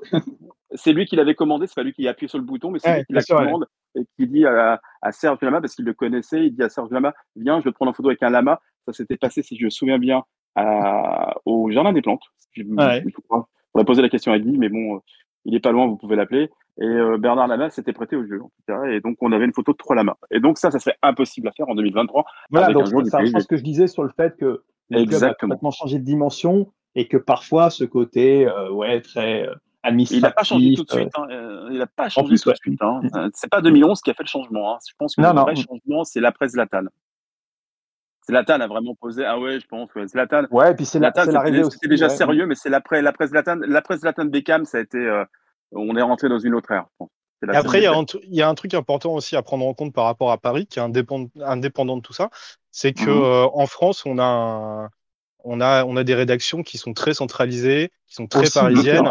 et donc, il y a tous les journalistes, en fait, euh, enfin, il y a 90% des journalistes en France qui habitent à Paris ou en région parisienne. Et donc, forcément, ça se sent sur plein de sujets, mais notamment le foot, qui a pris une, dimension bah, différente avec, euh, c'est pour ça que euh, lorsque c'est pour ça que quand je fais le tri de la Ligue 1 euh, d'un PGOM et que j'ai euh, on va dire 65 photographes pour un PGOM, c'est la capacité totale des photographes, enfin des journalistes pour un Marseille, on va dire Montpellier à Marseille. Hmm. ah oui. c'est un, un, ratio, oui, c'est un ratio à prendre quand même. À Brest, si tu as 30 journalistes en tout pour un match, c'est le bout du monde. Le bout du monde. Euh, moi, sur un match de Ligue 1, le, moi, sur un Brest PSG, on va dire, il n'y a pas de petite équipe, si tu veux, pour le PSG. Ils sont, ils sont tous en Ligue 1, c'est qu'ils ont le niveau. Il y a des équipes qui amènent moins de, de, qui amènent moins de prestige et qui ont moins de, euh, de, il y a moins de personnes qui viennent voir le match. Donc, quand tu prends des matchs comme, euh, allez, on va dire un PSG, un, un PSG 3, ça attire moins de monde. Tu as quand même entre 30 et 40 photographes et tu as au moins 150 journalistes en tribune. 30 photographes, c'est la capacité presque au-dessus des journalistes de 3. À 3, s'ils sont tu... 20 par match, c'est le bout du monde. Tu, en fait, ah, pour les entraînements du PSG, tu as plus de monde que, que pour certains matchs ou en, Ligue, de, en Ligue des Champions. Tu, tu, regardes, tu regardes, moi j'avais fait, euh, été allé à Reims pour une conférence mhm. de presse de, de David Guillon, suivi d'un entraînement. On était euh, cinq journalistes euh, à la conf de presse et j'étais le seul à le seul à l'entraînement. À Paris, à la conférence de presse, tu as, minimum 20 personnes, dont 8 caméras, et, et, et à l'entraînement, je sais pas combien il y a de photographes, Xavier, mais il y a, y a, au moins 15 photographes. Quoi. Après, on ramène ça à quoi Cette saison maintenant ou la, ou la dernière saison avec Messi Neymar? Ah, je sais pas, j'y suis pas allé cette année, donc euh, je peux pas dire. Parce que, la, parce que les, les, les, années Messi Neymar ont été, euh, ont été, ont été, ah ont été, ont été une boucherie quoi. Faut pas, faut, faut, euh, autour du terrain, en médias étrangers, en, c'était une boucherie quoi. C'était nous, c'était des complexités de d'accréditation. C'est des médias qu'on connaissait pas forcément, parce que forcément quand l'Argentine arrive, le Brésil arrive, tous les Sud-Américains, tu connais pas forcément les médias. Donc il a fallu qu'on se, qu'on se rencarde, nous, de notre côté. Euh, mes confrères, ce pas qui était Clarin, par exemple. Euh, Clarin, c'est la plus grosse édition en Argentine. Donc il a fallu se, savoir qui faisait quoi dans tout ça. Donc il y a une remise en question de notre part. Donc là, on avait franchi un gap lorsque Messi est arrivé, en tout cas. Hein. Et le Messi, et le Messi de retour de Coupe du Monde, c'était un enfer. Euh, pas seulement parce qu'il a gagné. Mais bon, c'est autre chose. Surtout parce, surtout parce qu'il a gagné. Surtout parce qu'il a gagné. Ça a ramené évidemment une, ça, ça a amené une, évidemment, ça fait un, appel d'air sur tous les médias européens qui pouvaient aller voir Messi euh, gratuitement. Évidemment, en France, on ne paye pas les accréditations comme dans certains pays. Donc, évidemment, euh, en France, tu fais, euh, aller voir des matchs sans payer, ce qui n'est pas le cas de l'Angleterre, par exemple, ou, ou bientôt l'Italie. Voilà. On va revenir un peu au, terrain, même si c'est intéressant et tout. Il y a, c'est un environnement qui est tellement riche et tellement éloigné de ce que vous pouvez voir juste quand vous êtes devant la télé ou au parc. Il y a beaucoup de choses à dire. Euh, quand le match commence, euh, vous êtes au bord du terrain. Est-ce que vous, vous sentez vraiment une, énorme différence entre euh, l'échauffement un peu poussé et, le match? Toi, par exemple, David, qui est bah, plus proche du, mhm. du truc, tu, sens vraiment quand le match commence que ça y est, les fauves sont lâchés un peu ou t'as pas ce sentiment quand même? Si, si, c'est exactement ça. Et je me rappelle, là, je vais prendre encore l'exemple le, plus récent, le, le Lyon PSG, je revois très bien le coup d'envoi où, euh, et je pense qu'en plus c'était quelque chose qui était travaillé. Euh, Mbappé donc était euh, au bord de la ligne médiane côté gauche. Il était, c'était l'athlète dans les starting blocks. Il attendait, il attendait le, coup d'envoi avec, impatience pour pouvoir partir. Donc à ce côté-là, et même si les, échauffements maintenant sont quand même en général assez intenses parce que justement ils veulent ils veulent rentrer bien chaud dans le match. Euh, tu as, un gap supplémentaire et, comme je le disais tout à l'heure, moi le, on se rend pas compte parce que euh, la plupart d'entre nous, on a tous été footballeurs euh, à un niveau euh, plus ou moins plus ou moins élevé, mais plutôt plutôt plutôt pas trop élevé quoi en général. Mais voilà, on, connaît tous le football, mais en fait c'est je sais plus pour, quel sport, des fois on dit ça, mais c'est presque pas le même sport. C'est-à-dire que nous, quand, quand, quand tu es devant ta télé et que tu dis la forêt le contrôle, tu as l'impression que que, que, qui s'est pas joué, mais en fait, on se rend pas compte de la vitesse à laquelle ça vient, on se rend pas compte de, de la tension, de tout ce qu'il y a. Mais c'est vraiment, enfin, je pense que les gars euh, derrière votre appareil, vous le vivez aussi. C'est très très différent de ce qu'on peut vivre. Moi, j'ai des copains qui me disent, mais euh, moi, euh, je ferais aussi bien que lui pratiquement. Mais je, vous vous rendez pas compte, les gars. C'est des, des machines. Je veux dire, et je parle pas que Mbappé. Hein, que... J'ai un exemple super précis moi en tête, c'est celui de Sergio Ramos. Je me rappelle mmh. de, de matchs où il y avait des, des critiques, euh, beaucoup de critiques sur, euh, sur son niveau de jeu, etc. et, en fait, quand tu étais au bord du terrain, tu sentais un leadership, une intensité euh, et une influence que tu voyais pas, je pense, devant la télé, mais que tu ressens mhm. qui est vraiment très, très palpable pour certains joueurs. Et là, le, premier exemple qui me vient en tête, c'est vraiment Ramos, qui était, qui était très décrié. Et pourtant, tu sentais que quand il était sur le terrain, il apportait un, un truc qui est, qui est pas palpable à la télé. quoi. Alors moi, je vais, je vais avoir un mauvais exemple ou je sais pas, un très mauvais exemple. Déjà, je, euh, j'ai entendu dire que vous avez tous joué au foot. J'ai jamais joué au foot. Donc, je suis désolé, viens d'un autre sport. je viens du hockey sur glace, donc ça n'a rien à voir. Mais je vais vous rappeler des PSGOM de 1997-1998 où on avait des fous furieux à l'OM qui venaient et on entendait craquer les. Et c'était, euh, j'ai eu beaucoup plus de violence sur les terrains euh, verbal et physique où c'était vraiment ultra violent de ces PSGOM là de l'époque de Nido, euh, et biétrique que maintenant. Mmh. Maintenant, au bout du compte, oui, il y a, ça arrive qu'il y ait des accidents, ça arrive qu'il y ait des blessures. Neymar en a été le parfait exemple où on s'est souvent foutu de sa gueule et nous, en bord terrain, on se disait mais comment il arrive à être encore debout? Nombre de ah fois ah oui, quand il s'est fait, fait laminer contre Strasbourg en Coupe de la Ligue, euh, je sais avec Franck Fif, mon, confrère de, de l'AFP, on se dit mais comment il est encore debout? Il se fait défoncer une fois, deux fois, trois fois sans prendre un jaune. Et à la quatrième fois, je sais plus qui de la Strasbourg le, le finit. Et il finit après pendant huit mois à ne plus pouvoir marcher. Donc c'est quelqu'un qui a toujours été, s'est toujours fait défoncer si tu veux. Et on n'a jamais compris pourquoi on, avait ce mauvais a priori sur lui, alors que c'est quelqu'un qui se fait mais laminer pendant le match. Il y a un nombre de fois colossal et des bruits. Et ça, voilà, c'est ça. C'est un truc, euh, c'est un truc qui marque vraiment en fait, euh, je trouve moi sur euh, de ce que je me rappelle de mes premières expériences en, bord terrain, c'est vraiment d'entendre le bruit de l'impact des frappes sur le ballon et, et puis même d'entendre les, les souffles des joueurs, etc. C'est des choses qui sont, qui sont assez impressionnantes que j'ai pas vécu pendant le Covid, mais que ça, devait être x10 quoi. T'as ça et, après, les, ballons, les, aussi, euh, les impacts entre joueurs, c'est-à-dire que Xavier, laisse, laisse, parler David, s'il te plaît. Vas-y, David, excuse-moi. non, non, je disais que pour, pour aller dans le, dans le prolongement de, de, tout ce rendu-là, alors, euh, on travaille, nous, beaucoup euh, dans les retransmissions télé à essayer de rendre ça parce que c'est vrai qu'il y, y, a un peu un décalage. Comme je disais, les, les clubs sont un peu frileux pour, voyez, nous sur Prime, on essaie de mettre des micros aux arbitres ou à des entraîneurs. Ça a été fait il y a plus longtemps avec Der Sakarian. On essaie de rendre toute cette dimension-là euh, qu'on a justement en étant bord terrain. Donc c'est un peu frustrant de se dire ah c'est dommage que les spectateurs n'ont pas tout ça. Et notamment, euh, je disais, euh, il y a plein de micros hein, pour des pelouses. Il y, a, partout des, sondiers, des mecs qui sont spécialisés là-dedans qui essaient de restituer. Mais tu as l'impact des, des, des chocs, des fois des tacles, des choses comme ça qui est, euh, qui est vraiment impressionnant. Et, tout ça, ça contribue à ce que je disais tout à l'heure sur le fait qu'on ne se rend pas compte, hélas, à la télé, euh, de la vitesse à laquelle ça va. C'est-à-dire que quand tu réceptionnes le ballon, tu as une demi-seconde pour prendre ta décision et te dire, euh, et ça, on ne s'en rend pas vraiment compte, tu vois, de à quel point ton adversaire arrive vite sur toi. Déjà, il arrive très vite. il arrive avec il, arrive avec beaucoup d'impact et en fait ça va enfin, toute cette dimension là c'est des choses qui sont qui sont qui manquent un petit peu, qui, on n'arrive pas complètement encore à restituer. c'est vrai que les nouvelles, les nouvelles caméras peuvent plus le permettre. Moi, j'ai eu peur une fois, j'ai eu peur une fois en Ligue 1, il n'y a pas très longtemps. C'était à Lyon. C'est quand Anthony Lopez a arrêté euh, Kylian Mbappé et que Kylian s'est pas relevé. J'ai vraiment eu peur parce mhm. que j'ai dit le môme se relève pas. Parce qu'on voit vraiment l'action, ça va très très vite et ça tape très fort. Anthony Lopez, on aime, on n'aime pas, mais ça reste un gardien, on va dire, euh, un peu dingue, un peu ouf, euh, qui, est, qui, qui, qui, qui est tentaculaire mais qui a la fâcheuse tendance d'arriver le genou en avant.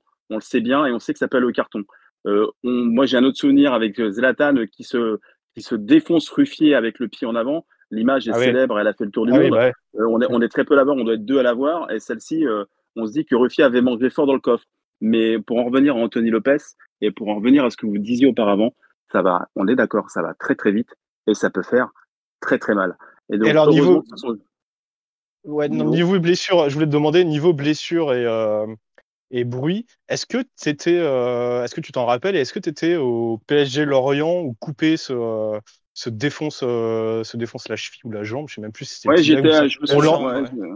Parce que moi, je me rappelle être en tribune ce jour-là à Boulogne et l'entendre craquer et l'entendre hurler. Et je me dis qu'en bord de terrain, ça devait être incroyable. Enfin, je sais pas de quel côté tu étais, mais. J'ai une blessure de Lucas Digne aussi qui était restée très longtemps. Enfin, il s'était fait un tibia péroné, si je me souviens bien, et pareil, ça avait été un enfer.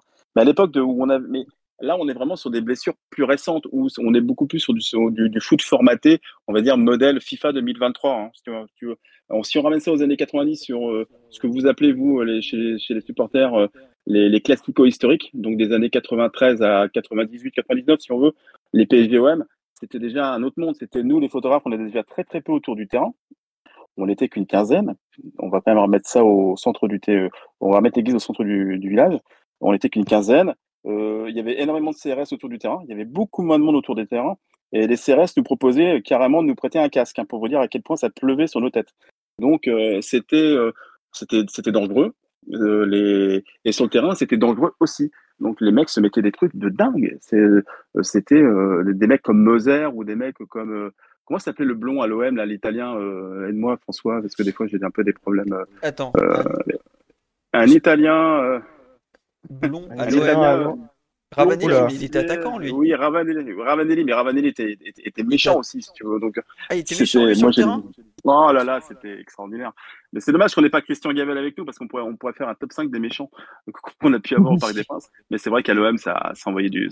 Quand il y avait l'OM qui venait dans les années 90, ça envoyait des pâtés. Euh, je vais rebondir sur ce que tu dis pour parler des, méchants, et que plus c'est un joueur qui a, qui a marqué l'histoire du PSG, c'est Gabi Enzo, parce que ah, on m'avait raconté. Euh, on m'avait raconté justement une histoire où euh, je crois que c'est Pedretti qui avait raconté ça. J'avais un pote qui était euh, attaché de presse de l'équipe de France Espoir. Il lui avait raconté ça. Il lui dit alors comment comment il est, comment ils sont les nouveaux Sud-Américains là.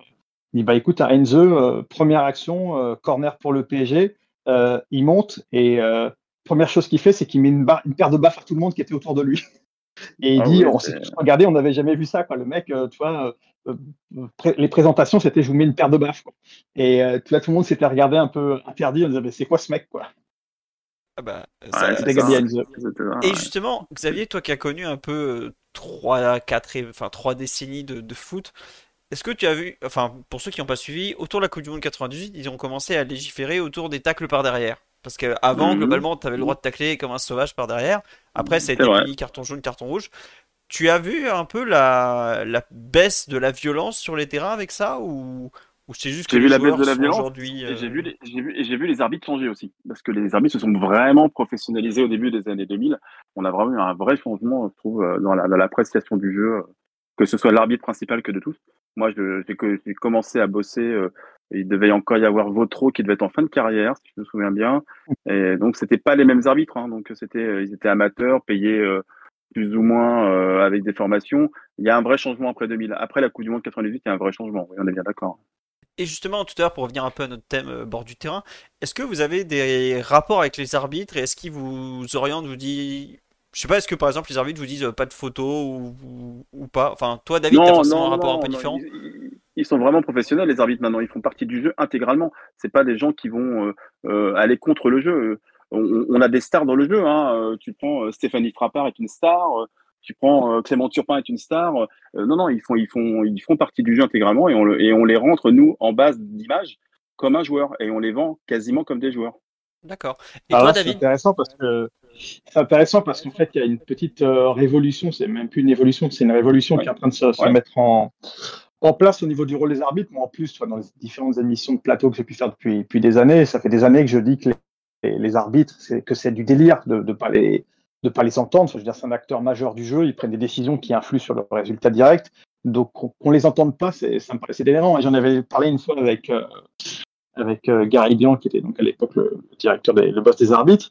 Et je lui avais dit, mais euh, moi, je comprends pas que vous vous donniez pas plus la parole aux arbitres pour venir expliquer. En plus, moi, je, moi, je, défends tout le temps les arbitres parce que en étant bord tu te rends compte, euh, comme on disait, que ça va très vite, etc. Mais franchement, c'est un métier impossible. le hors-jeu, c'est inhumain à juger. Tu vois, as, l'action qui, qui, le ballon part à 40 mètres de toi et toi, tu dois décider en face de toi en un, centième de seconde si c'est. Et pourtant, ils sont super bons, tu vois, ils sont à 95% de taux de réussite. Donc, euh, donc moi, je les défends souvent, mais je disais, par contre, il faut que vous communiquiez mieux, que votre image. Euh, mais lui, il voulait pas, il était dans ce truc ils, ils s'échauffent comme les joueurs, ce sont des athlètes de très haut niveau. Ils s'échauffent comme les joueurs. Euh, ils ont leur séquence d'échauffement comme les joueurs. Ils ont leur repérage du terrain comme les joueurs. Non, non, ce sont des acteurs à part entière. Et là, c'est en train de changer. Donc, euh, la révolution que j'évoquais, c'est le fait que, bon, bah, vous avez suivi ça, je pense, il y, a, des nouvelles personnes à la tête de, l'arbitrage français, donc ils sont dans cette démarche-là. Et par exemple, tu vois, là, euh, l'arbitre de Lyon PSG, c'était Eric Watelier. Je l'ai, il est super sympa et tout, très cool comme mec et justement, il n'y a pas ce côté aussi qu'on a pu reprocher aux arbitres français, le côté hautain, le côté je parle avec personne et tout. Le mec est très cool et je l'ai vu après à l'hôtel et il est venu me parler. On a débriefé un petit peu le match euh, et, euh, et pas sur ce match-là, mais le match d'avant que j'avais fait pour Prime, euh, il y a un des arbitres qui est venu à notre micro pour expliquer sa décision, c'était à Nice, pour expliquer pourquoi, c'est une mission, je crois, pourquoi est-ce qu'il n'avait pas sifflé penalty, il l'a expliqué. Et tu vois, c'est des trucs hyper importants dans l'évolution du jeu par rapport à ce que j'évoquais au début sur le fait qu'on essaie de, faire euh, rendre le football plus, plus sympa pour, les supporters tous, c'est l'arbitre.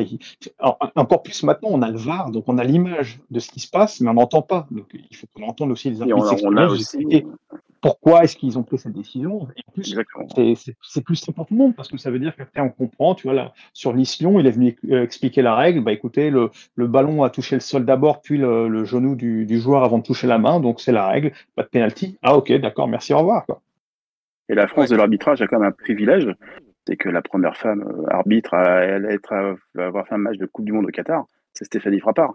Euh, c'est pas pour rien non plus, quoi. On a quand même une femme qui est à ce niveau-là, euh, qui en plus qui est très gentille, qui est, euh, on peut parler avec elle.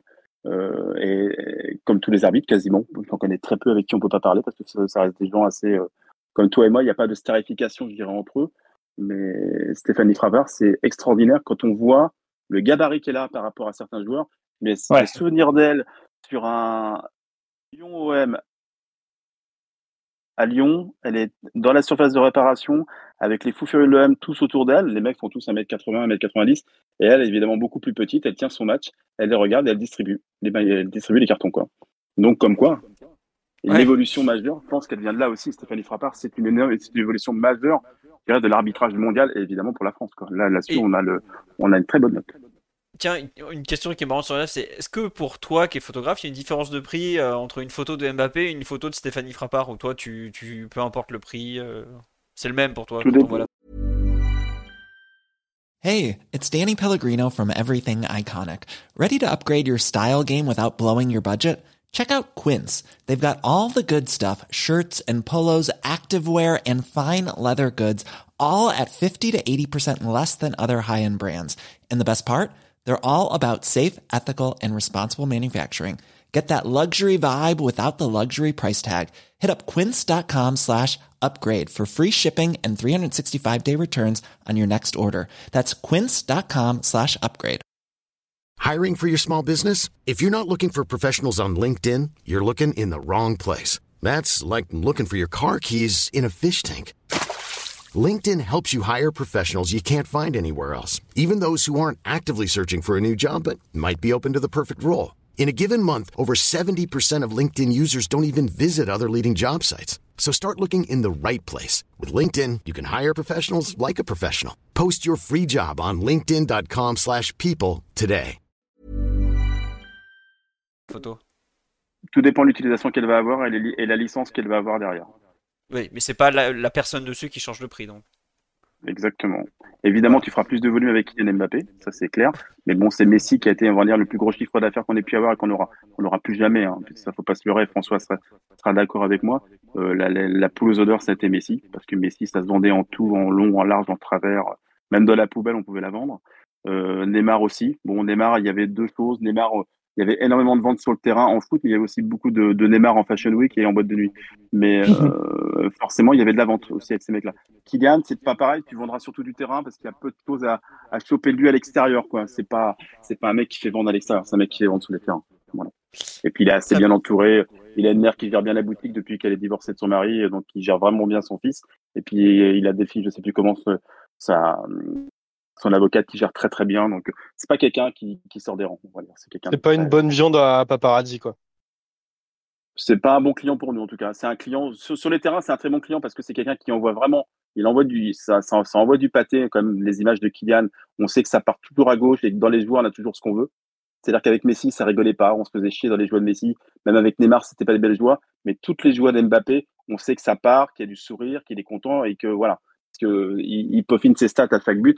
Donc, euh, et il sait très bien utiliser l'image aussi, hein, Kylian, beaucoup plus que Messi. Hein. Il sait très bien où sont les caméras, il sait très bien, il sait très bien où est la Steadicam, il sait très bien quel photographe il doit aller voir. Nous, on en fait partie. Euh, il nous connaît, on se connaît, on le connaît depuis qu'il est tout petit. Hein. Je crois que la première fois que je vois Kylian, il doit avoir 9-10 ans, c'est à Clairefontaine. Il est allé, il est à l'INF Clairefontaine, euh, donc euh, on l'a suivi. Il a, il a, il a été à Monaco, il a passé son bac, on l'a suivi, on le voyait encore. Donc on l'a vu, on l'a vu monter. Hein, donc après, nous les anciens, on le connaît. Euh, on le voit en équipe de France, on le voit euh, sur certains events en dehors, donc on, s'habitue à lui. Il nous connaît, on se dit bonjour, on se côtoie. Il est assez poli, il est assez bien éduqué, donc il sait très bien qui il va voir. Il est loin d'être bête. Après, il y, a des, y a des joueurs qui sont euh, plus photogéniques que d'autres, je dirais. Et je dirais que le, champion là-dedans, c'était c'était Cavani pour moi. C'était impossible de sortir une photo dégueulasse de Cavani. Là où ah Mbappé, je trouve qu'il fait beaucoup de, beaucoup, de, beaucoup de grimaces. Oui, mais, mais, mais, il fait de la joie où, tu, sais que tu auras une belle joie. Tu, sais que tu auras de la joie. Cavani, il se mettait à genoux, il faisait le coup du fusil, on savait ce qu'il faisait. C'est ça. Après, dans les joueurs, euh, dans les joueurs, pour revenir sur les joueurs qu'on a cités, et euh, je trouve qu'il y a des joueurs qui sont plus difficiles à, photo à photographier que d'autres par rapport à leur style de jeu. Euh, je t'en avais parlé, Philo, notamment la première année de Messi. Je trouvais que c'était ah, vachement dur parce qu'il déclenchait tellement ah, vite les frappes, les mouvements, etc. Que de sortir une plaque, enfin une belle photo de, de Messi, c'était vachement compliqué, quoi, parce que moi, je t'avais prévenu, hein, je, t'avais prévenu à l'époque. Moi, je m'en prenais. évidemment, on allait le faire souvent à Barcelone, donc on, on avait eu le temps, je dirais, de savoir à qui on, on avait affaire. Et c'est vrai que c'est quelqu'un qui, euh, qui est très recroquevillé sur lui-même et c'est pas très joli à faire en photo. Il a souvent la bouche ouverte aussi. Je me rappelle que tu sais, je t'en avais parlé pour un, pour un livre. J'avais eu une commande d'une photo de, de Messi et euh, la, le mec m'avait dit bah moi ma plus grosse difficulté c'est de trouver une photo de Messi la bouche fermée quoi. Et, et avec le sourire. Question euh, là, puisqu'on est reparti un peu côté photo. Vous faites combien de photos par match à peu près chacun? Moi, je tape euh, à peu près 2000 euh, photos, donc en comptant les rafales, hein, bien sûr. Euh, j'étais un peu moins avant, mais maintenant les appareils font des rafales tellement rapides que bah, ça multiplie le nombre de photos. Et pour t'en sortir, comme on disait tout à l'heure, c'est pas exactement le même métier entre Xavier et moi. Moi, je vais, je vais te faire du stock pour le site pour pouvoir illustrer toutes les news tout au long de l'année. Là où Xavier est vraiment plus sur de l'éditorial et sur de, la photo de la photo du match. C'est-à-dire que, par exemple, moi, des photos avec des adversaires du PSG, comme elles sont très peu utilisables, je peux en livre très peu, ou alors je vais les croper pour supprimer les joueurs adverses, là où, où Xavier fait pas du tout ce travail-là. Quoi.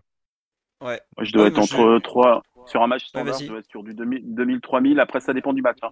Sur du gros match de Ligue des Champions, quand on est en, finale 8 ou demi-finale, ou, euh, ou sur des très gros matchs, où on gagne l'équipe de France en Coupe du Monde. Là, je vais prendre un exemple sur du rugby. Je vais prendre le France All Black euh, de, de vendredi. Tiens, je vais celui-là. Et je vais le comparer à la veille euh, aux France République d'Irlande de la veille qui était au Parc des Princes. Au Parc des Princes, on doit être sur 2500, 3000 photos, on en garde 100. Le lendemain, on est sur France All Black à peu près à, à 4500, 5000 photos et on en garde 150.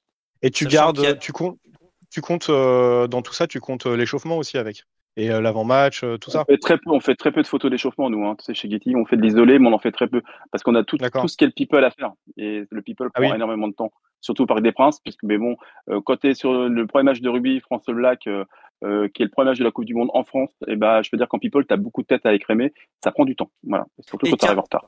Dans les 4500, tu comptes la cérémonie d'ouverture ou pas Ou tu la mets à part eh, Ah non, non, parce que je ne l'ai pas faite parce que je suis arrivé en retard. J'avais, euh, j'avais un, problème de, un problème de place, si tu veux. D'accord. Euh, le Rugby a très mal fait les accréditations, donc je suis arrivé à 20h20. Donc évidemment, la cérémonie, je ne l'ai pas eu. Mais bon, ouais, je dois être à 3005, 3005, 4000. Et dedans, euh, il faut compter les joueurs à la fin aussi parce que tu as le tour d'honneur où qui prend de la place. Mais grosso modo, c'est ça, 3500 et j'ai dû en garder 130. Voilà, à peu près. Ce qui est déjà beaucoup hein, pour Getty. Hein. C'est beaucoup hein, pour Getty. En général, on est sur du 80 par match. il, y a une question, il, y a une, question qui est très intéressante, je trouve, euh, sur le live là, c'est de savoir mm. si les photos sont retouchées. Alors, alors euh, euh, François d'abord, moi, moi après. Allez. Ouais, alors moi je, moi, je vais retoucher un petit peu les photos. C'est-à-dire que je vais shooter ce qu'on appelle en RAW la plupart du temps, mm. qui sont des photos où on peut travailler pas mal la colorimétrie, etc.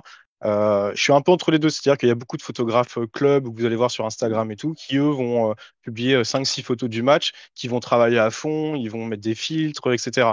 Moi, je vais retravailler un petit peu la couleur et tout. Là où je pense que Xavier il va reprendre la main, lui, la photo, il la prend il l'envoie telle quelle parce qu'il a le réglage parfait qu'il faut pour faire de la photo news. Quoi. Presque, alors on va dire presque, parce que je recadre ce que j'ai besoin. Je n'enlève jamais un personnage de l'image, donc l'image doit être lisible. Euh, je la recadre exactement par rapport à mon besoin et de, de, de ce qu'elle va se servir. Après, une fois qu'elle est recadrée, euh, à part les niveaux, je ne fais rien d'autre. J'enregistre. Mais tu touches, ouais, tu, touches un tout petit peu euh, l'exposition, mais tu touches pas les couleurs ni rien. Quoi. ah non, c'est que éclaircir. Hein. Souvent, c'est souvent éclaircir parce qu'on a souvent des problèmes dans tous les stades. Les rangées de lumière sont pas les mêmes selon les stades.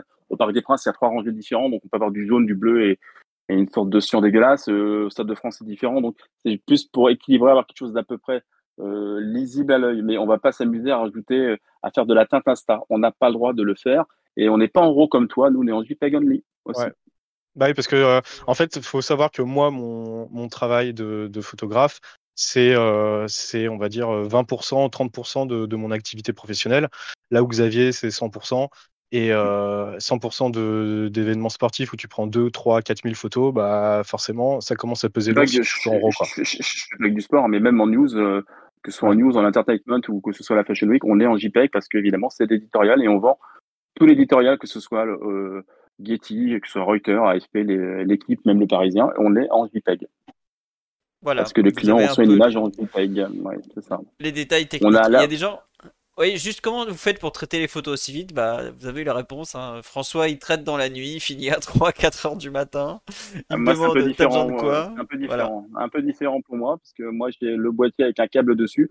J'envoie ce qui peut être important directement à l'agence, et des fois, je récupère mes images que je traite différemment quand je veux un cadrage où je suis sûr que c'est moi qui vais faire le cadrage. Je veux pas que l'éditeur reprenne derrière moi mon, mon cadrage. En général, on va dire à 80%, c'est moi qui recadre tout et qu'on voit tout sur le terrain. Que quoi, quand je quitte le Paris, quand je quitte le, le parc le soir, j'ai déjà envoyé 70 voire 80 images. Et, au bout de 5 minutes, et au bout de 5 minutes, je dois avoir envoyé au moins 5 images. Et tu as, quelques, as certains photographes d'agence qui ont un fonctionnement qui est différent de celui de Xavier, euh, qui eux vont euh, shooter leurs photos, ils vont même pas les regarder, ça va partir sur un serveur FTP, et là il y a un autre mec qui va s'occuper de les traiter.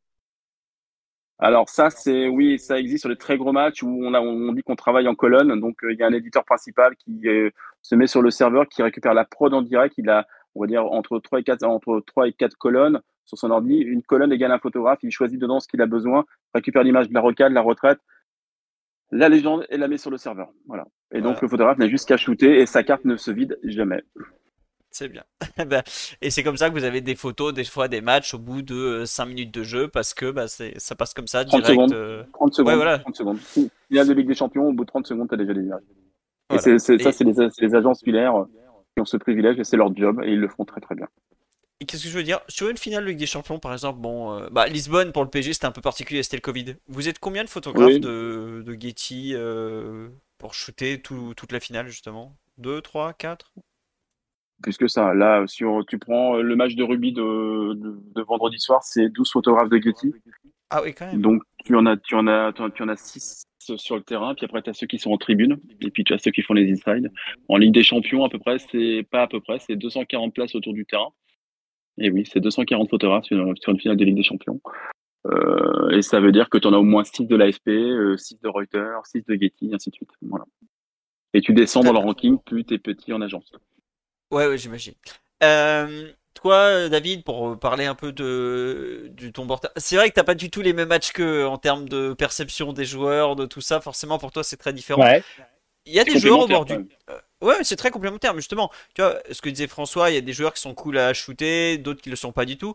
Toi, tu as une vision peut-être plus euh, football et moins, moins liée à ton boîtier, moins technique. Il y a des joueurs qui, du bord du terrain, te paraissent peut-être meilleurs ou te plaisent plus que la reconnaissance qu'ils ont en général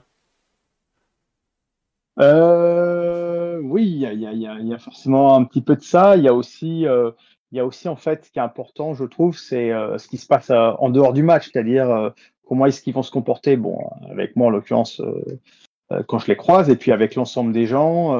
je sais pas, je te prends un exemple, mais Marquinhos, je l'ai croisé avant que je sois bord terrain, je, bah, je l'ai croisé en zone mixte, tout ça, donc euh, autant dire qu'il me reconnaissait pas puisque j'étais au milieu de tout le monde.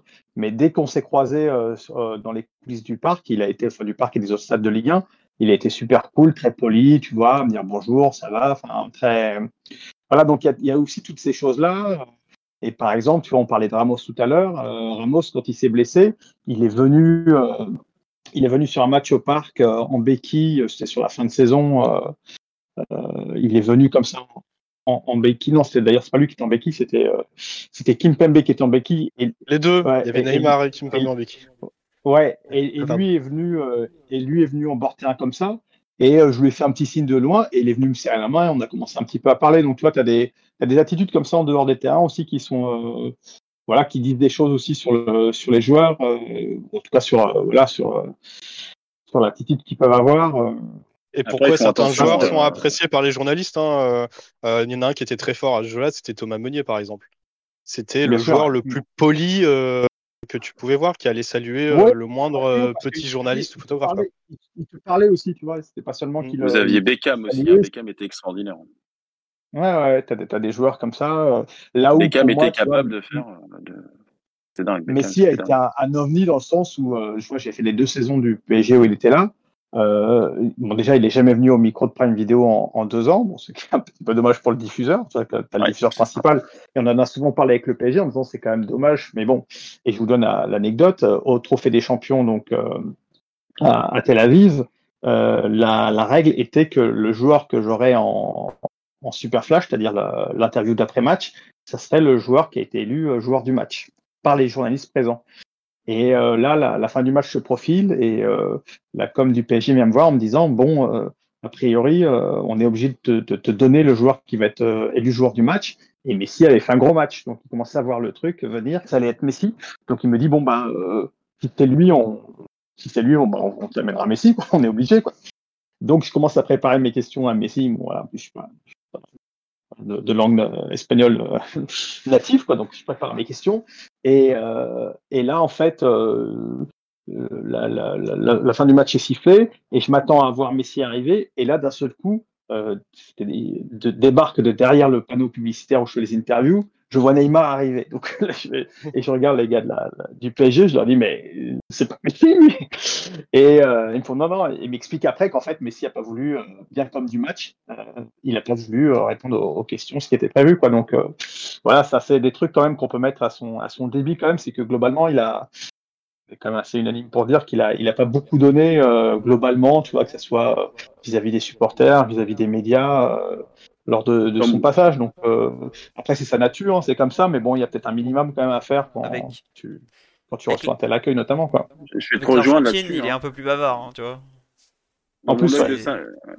dans mon œil de syndic, ouais. euh, où, où, où, où j'ai souvent vu la com du PSG, j'ai toujours vu une fébrilité exacerbée autour de Messi. Je sais pas si, mmh. tu, as, si tu on est d'accord. Il y a toujours, mmh. une, toujours une fébrilité de savoir ce qui, euh, c'est pas c'est pas la com qui avait la main sur lui, c'est Messi qui avait la com sur tout le monde, qui avait la main sur tout le monde. C'était hallucinant. Qu'on euh, Neymar encore, on pouvait lui demander quelque chose, il n'y a pas de problème. Mais Messi, s'il n'avait pas envie, il y avait une fébrilité où faut pas le déranger. Enfin, il y avait, je, je sais pas, il y avait un truc autour de, fond autour de joueur. Bah, c'est Messi. En même temps, Messi, voilà, ouais. Alors que les autres, pas, il tout leur demander quoi. Et puis. Euh... Mm.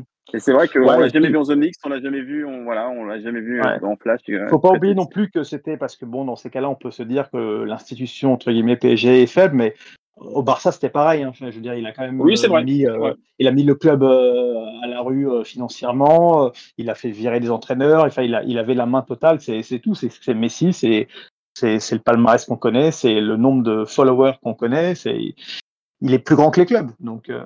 Et ce qui est, ce qui est marrant, c'est voilà. parce qu'on a, c'est qu'on a dit à peu près la même chose euh, pour Neymar quand il a débarqué euh, euh, en 2017. Et au final, Messi, c'était encore un niveau au-dessus, quoi. Ah bah oui, ouais, bien sûr. Moi, je, ne me remets pas de 2017. Hein. J'étais à Barcelone pour cette remontada. Euh, ouais, de, voir, de, de, de, voir Enrique entraîneur maintenant au Paris Saint-Germain, d'avoir vu Neymar, Messi passer, ouais. je, je, je, je, je, comprends pas. Hein. Je, je, dis pas que j'ai pleuré, mais j'ai halluciné. Ce match reste un truc hallucinant. Euh, à 22h40, prendre, prendre en photo le score du match parce que on n'est pas beaucoup à y avoir pensé. Cette photo a fait le tour du monde parce que dessus, euh, tu as, as, tout qui est écrit sur le score. Quoi. C'est, ce, ce match reste. Euh, Après, part, justement, une carrière. Quoi. Oui, vas-y, David. Non, j'allais dire juste que pour, pour de Neymar, ceci, si on fait la, comparaison de ce qu'il a donné médiatiquement, tu vois, moi, sur les deux, trois dernières années, euh, je l'ai fait, euh, je sais pas, trois fois en interview. Il a quand même plus joué le jeu. Alors, il n'était pas toujours de très bonne compo composition, etc. Mais, euh, mais bon, il a, il a quand même un petit peu plus, il a quand même beaucoup plus joué le jeu même que, que Messi, quoi. Et je pense que c'est sa nature, c'est qu'en fait, Neymar, on peut dire ce qu'on veut sur lui, hein, et, euh, mais mmh. de l'avoir vu dans différentes ambiances, etc., je pense que c'est un mec qui est franchement sympa. Ouais, ouais, je pense aussi. Ouais. Messi, euh, j'en suis moins sûr. Hein. Ah, Messi, il y a un côté plus familial, alors qu'il y a un côté plus fêtard chez l'autre, mais euh, après. Non, mais même, je veux dire, le contact avec les gens et tout, j'ai l'impression que Neymar, c'était quand même un mec qui était, euh, qui avait le contact ouais, assez ouais, facile, euh, tu vois. Pendant des années, on a eu en zone mixte, on avait on avait euh, notre petit Italien qui venait avec son fils, et maintenant on le voit plus du tout. Donc euh, c'est comme quoi on peut changer aussi. Hein. Tu te souviens peut-être de la première fois où Neymar vient en zone mixte, mais c'est une zone de guerre. Mmh, c'est complètement ouais. dingue. Et, parce que c'est pas prévenu, c'est Neymar qui décide qu'il passe devant le couloir.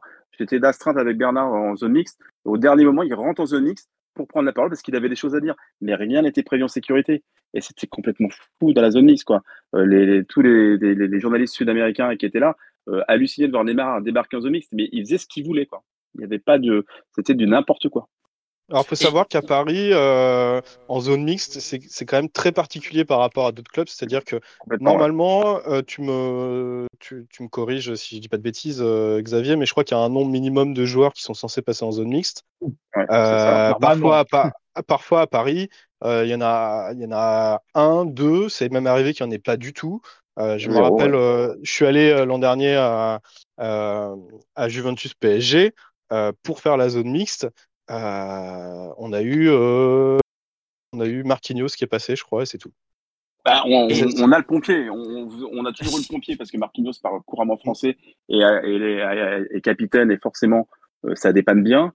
Mais Verratti, a été, Verratti venait fréquemment mais ne vient plus pour d'autres raisons. Kylian vient de temps en temps quand il a des messages à passer parce que lui est beaucoup plus politique sur ça. Mais après, dans, des gens qui viennent en zone mix en parlant français, il y en a peu aussi. Il y en a eu, il y, en a peu, il y en a peu maintenant. Euh, je dirais qu'avant, euh, ça parlait quand même beaucoup plus français. Donc, euh, mais, bah, on avait Mota qui passait, on avait. je vais vous donner l'anecdote. Elle va, je ne sais pas si certains le, le, le, s'en souviennent. La première fois où Zlatan vient en zone mixte, il s'arrête devant les cinq journalistes télé plus radio et il fait question. Et personne n'avait prévu de question d'anglais. J'étais pas là. Mais un blanc monumental. non, mais un blanc monumental. C'est-à-dire que je ne vais pas citer les noms de ceux. Et, là, on s'est regardé avec mon, acolyte euh, qui va poser la question et on a cru qu'il allait se barrer, qu'il allait se barrer. Et non, il est resté parce que je, un, confrère a, eu a sorti quelque chose, a, brou, a, bredouillé quelque chose en anglais. Mais on en était à ce niveau-là, quoi. Mais Zlatan, c'était ça. Zlatan sur la fin, il s'arrêtait plus en zone mixte euh, chez les Français. Et oui, il allait voir euh, sa copine suédoise, la ouais, il ne lui parlait suédoise, voilà. Mais la, la légende veut que ce soit à cause du. Euh, alors, je sais plus comment il s'appelle, euh, le JRI de. ah oui, de le JRI d'InfoSport Plus, euh, qui, ah enfin, low budget TV, quoi. Et à chaque fois, il lui sortait le budget TV, le budget TV, et pendant des années, il s'est plus arrêté. en fait, bah, c'était un bon client, mais, mais, mais, après, y a, mais... après, la zone mix reste, on va dire, un, un exercice compliqué pour les joueurs. Pourquoi? Parce qu'ils ont déjà été écrémés en flash. Donc, c'est pas simple de faire passer des joueurs qui sont déjà passés en flash, voire plusieurs flashs en Ligue des Champions, et doivent repasser en zone mixte en non détenteur de droit. sachant qu'en zone mixte, sachant qu'en zone mixte en général, tu avais, euh, je sais plus comment c'est parce que ça fait longtemps que j'y vais plus trop, mais tu avais au départ les PSG TV et compagnie, donc en français et en anglais. Derrière, tu avais, euh, alors l'ordre a changé, mais tu avais euh, les télés, les radios, puis la presse écrite. Il faut savoir qu'en fait, les joueurs, par exemple, Mota s'arrêtait à ces quatre points. S'arrêtait chez PSG TV, s'arrêtait chez les, chez les JRI, donc la télé, euh, s'arrêter euh, chez les, à la radio et à la presse écrite. Après, euh, j'irai le. Pardon. Ouais, on demande est-ce que en, zone mixte, les, les, joueurs ont été briefés par le club avant d'y aller justement? Ça, c'est peut-être plus une question pour David ou toi, Xavier? Ouais, bah oui, même, même pour. Même, alors là, c'est pas que le cas du PSG, mais c'est devenu systématique, c'est-à-dire que euh, donc moi, vous, savez, je, fais, je réalise une interview qu'on appelle la Super Flash, qui est une interview vraiment euh, qui suit à la fois la mi-temps, qui est d'ailleurs, euh, je le précise, une spécificité, spécificité française, et qui fait que les joueurs qui arrivent de l'étranger hallucinent en fait quand on leur dit qu'il faut parler à la mi-temps, ils comprennent pas. Ça, ça leur plaît pas du tout. Et donc, il y a l'interview également donc d'après-match. Et souvent, ce qui se passe, c'est que c'est l'attaché de presse du club qui va chercher le joueur et qui, pendant pendant 30, voilà, qui, qui pendant 30, 30 secondes va le, va le briefer un petit peu sur, euh, sur ce qu'il faut dire, etc. Donc ça, c'est ce qu'ils font déjà, parce que là, c'est euh, coup de sifflet final, c'est dans, dans la minute qui suit. Quoi. Donc ils le briefent, et puis euh, avant d'aller en conférence de presse pour l'entraîneur ou en zone mixte pour les joueurs, ils sont, ils sont briefés également en général sur, euh, sur ce qu'il faut dire et ce qu'il ne faut pas dire. Quoi. Après, il faut, faut, faut, prendre l'état politique du club au moment où tu sais que tu as moins de joueurs ou plus de joueurs aussi. Ouais, oui. Après, bon, à, Paris, c'est quand même euh, très compliqué parce que voilà, parce que. Oui, tout à fait. Parce que tu as, des méga stars et. question pour toi, David, qui, ah, fait des on le retrouve. Juste, ouais, c'est quoi la différence entre les questions de PGTV et tes questions à toi? Est-ce que tu peux développer? Parce que c'est vrai que c'est c'est un média sans être un média. Ils sont là parce que est-ce que c'est des journalistes ou pas? C'est un peu entre les deux, quoi. Tu parles pour PGTV Oui, enfin la question, parce qu'on est sur Culture PG, c'est pour PGTV. Oui. Bah écoute, enfin moi je, en plus j'en connais euh, certains d'entre eux pour avoir bossé avec eux, que ce soit Ambre ou, euh, ou l'un des, des, journalistes qui pose des questions, Guillaume, voilà, je les, je les, connais très bien. Donc, pas forcément que c'est différent parce que si tu veux, moi, si à un moment il y a s'il y, a, y a un sujet euh, polémique qui concerne un joueur ou le club, bah, c'est mon devoir et je vais le faire. Mon devoir journalistique, c'est de poser la question. Euh, évidemment que le club, c'est pas du tout le même prisme et qu'ils euh, vont être bloqués par, par des enjeux qui, ça serait un petit peu comme se, se tirer une balle dans le pied, quoi. Tu vas pas mettre le feu toi-même à, à, ta propre maison, quoi. Donc, la, la, limite, elle est. Tu parles pas mercato. Là, voilà. Pardon? Tu, PGTV, ils vont pas parler mercato. Voilà. ouais, par exemple, ce genre de sujet. même s'il y, a des affaires, tout ça, ils vont, ils vont évidemment pas les. Ce qui fait d'ailleurs que parfois, euh, tu vois, le, certains joueurs ne vont pas venir parler aux médias traditionnels, donc dont le diffuseur, mais également euh, en zone mixte ou, euh, en conférence de presse, et qui vont parler uniquement à PGTV parce qu'ils savent que, ils vont être, enfin, ça va être bienveillant et qu'ils vont pas être embêtés, quoi. Donc, ils sont pas challengés et tout ça, quoi, tout simplement. Et, oui, oui, voilà. Donc, Non, non, puis parce que je pense que d'un point de vue politique du club de la com, on leur dit non, non, il y a des choses à pas dire. C'est clair, ils sont complètement briefés là-dessus. Quoi. Et, tiens, question pour vous qui est qu'on relie un peu avec l'actualité. Est-ce que vous sentez un peu de, sur les premiers matchs ce nouveau PSG plus français ou pour l'instant euh, Ah ça c'est sûr. Ah vraiment tu le sens toi Xavier? Ah oui, parce que les joueurs vont plus au même endroit. Hein, François, ça va plus au même endroit. Ça a changé de côté. Ah, bah oui, le fait d'avoir le fait d'avoir le fait d'avoir un Ousmane Dembélé euh, qui est qui est le ah. copain de, de, de, Kylian, forcément les joueurs vont plus à gauche, elles vont à droite. Donc ça nous perturbe un petit peu. On va s'y mettre, hein, c'est pas un problème. tu parles des joueurs sur des célébrations, euh, voilà. exactement, sur le terrain. Ça nous, évidemment, le, le la star, on sent que la star maintenant, bah, c'est Kylian. Hein, il n'y a pas de problème là-dessus. Mais ses acolytes font que, bah, pour le moment, Ousmane Dembélé est sur sa, sur sa droite. Et donc, forcément, euh, lorsqu'il y a une joie, on l'a vu à Toulouse en premier, après on l'a revu derrière. Il va forcément de ce côté, il va plus côté gauche comme il faisait auparavant. Et encore, on n'a pas de match avec Colo pour le moment. Donc, on va voir ce que ça donne. Parce que pour nous, on n'a pas la visu complète du, du mercato complet. Colo n'étant, n'ayant pas encore joué. Voilà. Non, ce que ça va changer également, c'est qu'on n'a pas encore vu, c'est le fait que, que Luis Enrique a annoncé qu'il avait demandé, euh, je sais plus si c'est lui, si c'est Luis Enrique ou si c'est Nasser qui a demandé aux joueurs, à tous les nouveaux arrivants de, de se mettre au français, ce qui n'a pas été le cas, comme euh, Neymar l'a rappelé il n'y a pas longtemps que son français était nul au bout de six ans passés à, Paris. Euh, là, on sent quand même qu'il y a peut-être cette volonté quand même de que ça s'exprime un petit peu plus en français, que ça soit un petit peu plus, voilà, le club de la capitale. Un sujet là-dessus, hein. Je vais passer un sujet justement sur euh, ces profs de français qui apprennent le français aujourd'hui du PSG. je sais pas si tu l'as vu. Ça m'a fait, ça m'a fait sourire parce que c'est bien de le mettre en lumière, mais est-ce que c'est pas une volonté, on va dire, euh, politique de faire ce type de sujet euh, inside? Bon, après, c'est bien d'engager des mecs pour apprendre le français au jour du PSG. Oui, c'est bien parce qu'évidemment, peut-être qu'Enrique a peut-être plus les épaules que son prédécesseur et encore plus de celui d'avant pour dire voilà c'est bien on est en France on parle en français et c'est la langue du club résident. Euh, c'est vrai que ça après derrière ça te donne plus de facilité en tout cas pour les médias euh, qui sont français qui n'ont pas une grande euh, appétence. appétence pour l'anglais et encore moins pour, ouais, exactement. ouais mais alors ça c'est un, un, sujet qui est, qui est, particulier pour les pour les joueurs parce que en fait il se passe un truc c'est que quand, les, ça avait été le cas par exemple avec, euh, avec Emery, mais quand, quand tu as des, étrangers qui arrivent en France et qui se mettent au français, tu as, envie de saluer leur effort d'essayer de, parler français.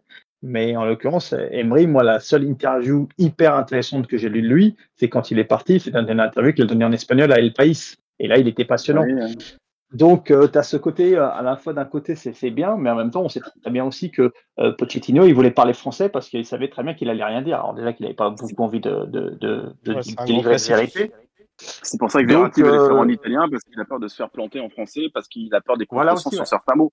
Donc, mm. on, alors qu'il en a fait des palanqués en zone mixte, il nous a bien dépanné plus d'une fois à faire des, des, des, interviews en zone mixte. Et maintenant, il veut plus parce qu'il s'est fait avoir sur peut-être deux, trois interviews euh, sur un mot mal interprété. Et maintenant, voilà, c'est, en plus, ça s'est fini comme ça. Mais tu vois, c'est marrant, la question du français, qui est un truc qui revient souvent auprès des supporters. Je vois certains se moquent du fait que, que, euh, que quelques-uns veulent que les joueurs parlent français, etc. etc. Mais faut mettre à la place des joueurs. Comme on l'a dit juste avant, le club les brief pour pour qu'ils ne disent pas de bêtises en fait. Le mec, s'il veut pas dire de bêtises, c'est beaucoup plus facile pour lui de parler dans sa langue maternelle. Et, en fait, et s'il veut faire l'effort de parler français, comme Marquinhos par exemple, ça va des fois se retourner contre lui parce que comme il a, c'est pas le langue maternelle, il va manquer de vocabulaire pour exprimer des choses très précises. Oui.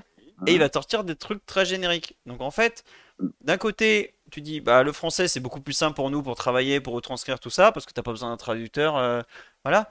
Mais de l'autre, bah tu, tu Bah, le genre en est moins richesse, précis, quoi. en tout quoi. Ouais, voilà, tu, tu te retrouves sur de l'importance et les trois points, même après des matchs de Coupe de France, quoi. Donc euh, Après, c'est dans, dans le boulot de, de limite. De, donc, on bosse dans l'instant. Donc, quand tu es en zone mix, tu dois retranscrire ce que tu entends, ce que, tu, ce que le joueur te donne instantanément, puisque souvent, tu es dans le live de 23h ou 23h30. Et si tu n'as pas de traducteur sous la main pour une version portugaise ou espagnole ou italienne, c'est compliqué. Ouais, c'est sûr que de moi, je, je, me rappelle les- mes premières, euh, mes premières zones mixtes où je filmais euh, tout ce que je pouvais filmer, mais euh, parfois je filmais des trucs en, bah, en suédois avec Zlatan ou, ou, euh, ou en portugais et je comprenais que dalle et en fait ça servait à rien parce qu'on les traitait jamais parce que une heure après ça avait plus d'intérêt quoi. Et là, tu vois, nous, on a ce problème actuellement avec les conférences de presse de Luis Enrique. On a deux, enfin deux et demi, même pratiquement trois qui parlent parfaitement espagnol dans l'équipe de rédaction. Et après chaque match, là, vous êtes dispo ce soir pour traduire parce que la traductrice fait plutôt du bon travail, surtout celle à Paris. Mais il y a des fois, par exemple, elle va changer le sens d'un mot et ça change complètement le sens de la réponse. Exactement, exactement. PSG lance, je pose une question à Luis Enrique, je lui dis, vous jouez à 4 derrière, est-ce que c'est par rapport à l'animation, euh, votre animation offensive, et elle traduit en animation défensive? Et en fait, Ah non, oui. la question elle est complètement fausse à ce moment-là. Il répond euh, à moitié à côté forcément, et c'est là où le- la barrière de la langue se fait vraiment sentir. Et pareil, il y a des fois, il y a eu, euh, Matt Tourelle a parlé un français franchement exceptionnel pour un allemand, mais on sentait que de temps en temps, il y avait des bouts, des structures gra- grammaticales allemandes et du vocabulaire allemand qui était mal traduit. Et Bah, Tourelle moment- il n'hésitait pas, à- il hésitait pas à passer en anglais souvent d'ailleurs hein, pendant Voilà. ses, euh, Ouais. ses mais c'est là où on voit. et, et Tourelle, et Tourelle se retournait souvent vers euh, euh, Yann Guérin. Euh, comment ça se dit ce mot? Est-ce que vous avez vous, vous vous souvenez de ça? Exactement. dans des ouais. conférences Ouais, effectivement, regardé, on dit comment? J'ai des grands souvenirs de ça. À Ajaccio, une fois, il le retourne. Mais comment on dit ce mot-là? Et Yann Guérin, un peu soufflé parce qu'il a autre chose à faire. Euh, il doit vraiment être face pour prendre des questions. Euh, il est là, euh, ça se dit comme ça. Il est un peu gêné, si tu veux. Mais au moins, il avait cette, ce- ce- cette volonté de, quand il avait un doute, de s'arrêter et de demander. C'est Ouais, le seul là que j'ai où, vu comme ça euh, ou pas. Ou, ouais. Ou d'autres se là où- seraient emplafonnés dans la merde. Emery, par exemple, qui euh, lui, Oui, lui, bien en fait, euh, on peut, on- faut louer son effort de- de- de- d'avoir voulu parler français, même si c'était, c'était parfois pour, pour faire un peu de la langue de bois. Mais lui a vraiment fait l'effort et il s'est fait fracasser dans certains médias qu'on citera pas. Et ça, je pense que ça l'a pas mal refermé euh, par la suite. Je pense aussi, ouais. Quand on se Et- foutait de sa gueule à dire euh, les, où il disait les bits au lieu de dire les buts ou les... Je, je pense Ouais, pas que c'était quelque chose de, de- de très malin et je pense que ça, ça, ça- la communication qu'on a eue derrière, on a pâti. Après, toi, on a eu un entraîneur qui a très bien parlé français aussi, c'est Ancelotti. Hein. Ancelotti avait fait Ouais. aussi beaucoup d'efforts. Euh, D'ailleurs, même encore maintenant, quand on le voit euh, à Madrid, on arrive encore à parler en français avec lui. C'est quelqu'un qui est assez ouvert en français. Hein. C'est pas Vincent Duluc, euh, mon confrère à l'UGSF, qui dira le contraire. Ça reste encore un bon client. Après, il faut pas l'harceler de questions. Faut pas les, faut pas leur tirer à la, à la, au lance-roquette ou à la Kalachnikov de questions. Mais c'est quelqu'un qui peut encore répondre en français et qui a évidemment un regard tellement affûté sur le foot européen et mondial que Alors que ça lui, fait c'est un- 10 ans qu'il est c'était un bon client. Ouais, C'était et- un bon client. quand même.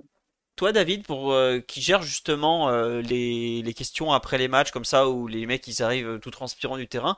La question de la langue, vous- tu la gères avec l'attaché de presse avant, tu la gères avec le joueur? Ouais, comment c'est- comment ça se passe? C'est un vrai sujet parce que parce que bon bah on a on a quand même fait souvent remarquer au PSG que bah, que c'était compliqué qu'on était une équipe française dans laquelle il y avait euh, un ou deux joueurs vrai. français. Donc ça ça implique pour nous euh, une euh, une gymnastique. Alors moi je suis je parle euh, parfaitement pratiquement on pourrait dire anglais donc ça ça, ça aide parce qu'il y a quand même on s'en sort déjà avec ça. L'espagnol j'ai des j'ai des bribes et là je suis en train de m'y remettre. Je reprends des cours pour justement être être plus à l'aise parce que je, je m'en sors mais je veux pas m'en sortir je veux être plus à l'aise et pouvoir plus euh, être dans l'interaction avec euh, lors des interviews mais Bravo. euh, et l'italien je et, et mais l'italien y a- je m'en sors aussi Il y a une personne sur du qui disait coup- mais pourquoi vous vous mettez pas au niveau? Donc comme ça, tu expliques que tu travailles tes langues justement pour être à l'aise en interview. Exactement, ouais. Et ce qu'il faut savoir aussi, c'est que, par exemple, tu vois, moi, toutes les interviews possibles que je vais faire avant match, je les prépare en espagnol. Tu vois, par exemple, je me dis, tiens, si j'ai l'année dernière, tu vois, je me, je, me, faisais pour chaque match du PSG, je me faisais euh, quatre questions pour euh, Ramos, Messi, au cas où si par miracle venait, mais je la préparais quand même. Alors, je savais qu'il, on sait jamais, hein, s'il est là, je peux, au moins je l'aurais. J'avais, tu vois, des, questions pour Messi, pour Ramos, pour, pour Neymar, parce que Neymar le faisait en espagnol aussi. Euh, voilà, donc je l'ai préparé, mais bon. Et, par ailleurs, il y, a, le travail de fond pour, pour être plus à l'aise par rapport à ça. Donc, il y a ce travail-là. Et du coup, quand ça arrive, et eh ben en fait, je parle avec le service de, presse du PSG. Je leur dis, tiens, par exemple, Vitinha, pendant longtemps, on l'a fait en anglais. Il parlait un, bon anglais quand il est arrivé. Là, il s'est mis au français. Et à chaque fois, moi, c'est un petit peu un jeu de savoir leur dire, euh, par exemple, au, début, euh, la saison dernière, je crois, ou en cours de saison, au moment où le PSG m'a dit, mais tu sais, Donnarumma, en fait, tu peux le faire en français. Et du coup, j'ai dit, ah bah ok, cool. Et en fait, j'ai cru que, c'est mal compris, j'ai cru qu'il allait répondre en français. Et en fait, c'est ce que voulait me dire le, Alexis, en l'occurrence du, du, PSG, c'était que euh, il, comprenait le français, mais qu'il allait répondre en italien. Donc, euh, donc du coup, je lui ai posé la question en français. Bon, ça va, je comprends l'italien et je le parle, donc j'ai traduit derrière, mais euh, mais euh, voilà, il y a toujours un petit peu de ça. Tiens, dans quelle langue ils vont s'exprimer? Et puis on négocie parfois, par exemple, l'achat du PSG, mais à Lille, euh, quand Fonseca s'est mis à parler français, moi j'ai dit à la com de Lille que je pensais que c'était pas une bonne idée parce qu'il cherchait trop ses mots et c'était pas fluide et on n'allait rien comprendre. Et euh, lui il tenait absolument à s'exprimer en français. Bon, bah, ça a duré euh, plusieurs mois avant que ça devienne fluide de sa part. Quoi. Donc il y a toujours effectivement des négociations sur nous on veut au maximum qu'il y ait des joueurs qui s'expriment en, français qui viennent. ouais, et puis, mais des fois, voilà, c'est. et puis en plus, il y, a, il y a un détail que les téléspectateurs connaissent pas, c'est que quand les interviews d'après-match, on n'a pas le droit, en fait, moi, j'ai pas le droit de parler par-dessus, parce qu'en fait, c'est ce qu'on appelle le signal international, c'est-à-dire que ces interviews-là, elles partent dans le monde entier. Donc, en fait, quand je pose des questions, et par exemple, on a eu le cas il n'y a pas longtemps avec euh, euh, le joueur, euh, le joueur qui a traité, qui a dit qu'il fallait pas jouer comme des tapettes, je sais plus qui c'était. Kevin Endoram. Kevin voilà, exactement. Et en fait, moi, je peux pas. Et on m'a dit pourquoi tu réagis pas, mais en fait, je n'ai pas le droit de réagir. Enfin, on réagit après nous après et on fait tout le travail qu'il faut. Mais en fait, sur le moment, c'est le final international, donc je peux pas en fait reprendre. Et en plus derrière, j'ai un autre joueur qui arrive, donc je peux pas lancer une polémique avec lui à ce moment-là. Euh, par contre, derrière, on fait le travail en disant qu'il a tenu des propos euh, inacceptables, etc. Il est excusé tout. En général, à l'international, ils ont déjà coupé pour mettre la pub. Hein. c'est vachement dommage en plus. C'est vachement dommage en plus parce que c'est un, un, mec qui est super sympa, euh, Kevin Endoram. Et qu'est-ce que tu te dis à, à ce moment-là justement? Tu sens qu'il a, tu, tu, le sens tout de suite qu'il a dit sa, sa, connerie quoi, et, va le payer je, quoi. Je, le sens. Et en fait, mon premier réflexe euh, éditorial et presque humain, c'est de lui dire euh, s'il y a un problème, quoi, euh, tu peux pas dire ça, quoi. Et en fait, très rapidement, je me souviens que je suis sur le signal international, donc en fait, je peux pas vraiment interagir avec lui parce que là, encore une fois, cette séquence-là, même si elles sont peu utilisées, elles sont destinées au monde entier. Euh, et en plus, il y a un joueur derrière de, je sais plus quel match c'était, euh, c'était Lyon, je crois. Marseille, Marseille. C'est Marseille, euh, c'est Marseille, ouais. Ouais, c'est Marseille, ouais. J'ai un, un, Marseillais qui est juste derrière qui attend, donc je peux pas me lancer dans un truc, tu vois, c'est pas le moment. Donc en fait, très vite, je me dis, je vais lui dire, et après je me dis non, je peux pas. Et en fait, euh, je fais les deux interviews et derrière, très vite, on discute avec, euh, avec Thibaut, le rôle de présentateur, et avec euh, le chef d'édition dans le car pour dire, bon, il faut qu'on rebondisse très vite dessus. et ensuite, derrière, l'attaché de presse est venu me voir pour me dire qu'ils allaient, ils allaient réagir et tout. Donc voilà, donc tout ça pour dire que tu vois, ça, ça, peut, aller, ça peut aller très très vite et que. Et que... Mais, toi qui, mais toi qui parles de signal international, c'est pour ça qu'on a un joueur français qui est un peu à part, on le connaît tous, c'est Kylian qui a appris plusieurs langues et qui justement pour pas se faire avoir, je pense que ça joue aussi là-dessus, c'est qu'il peut faire n'importe quelle interview dans sur quatre langues majeures, surtout en espagnol, et c'est peut-être aussi mm. ce qui fait sa différence. C'est le seul joueur français à avoir dès le départ, dès son bac à Monaco, à, à rentrer directement sur un sur un sur un sur un forum de quatre langues français, anglais, espagnol et un peu portugais, je crois, et un peu l'italien.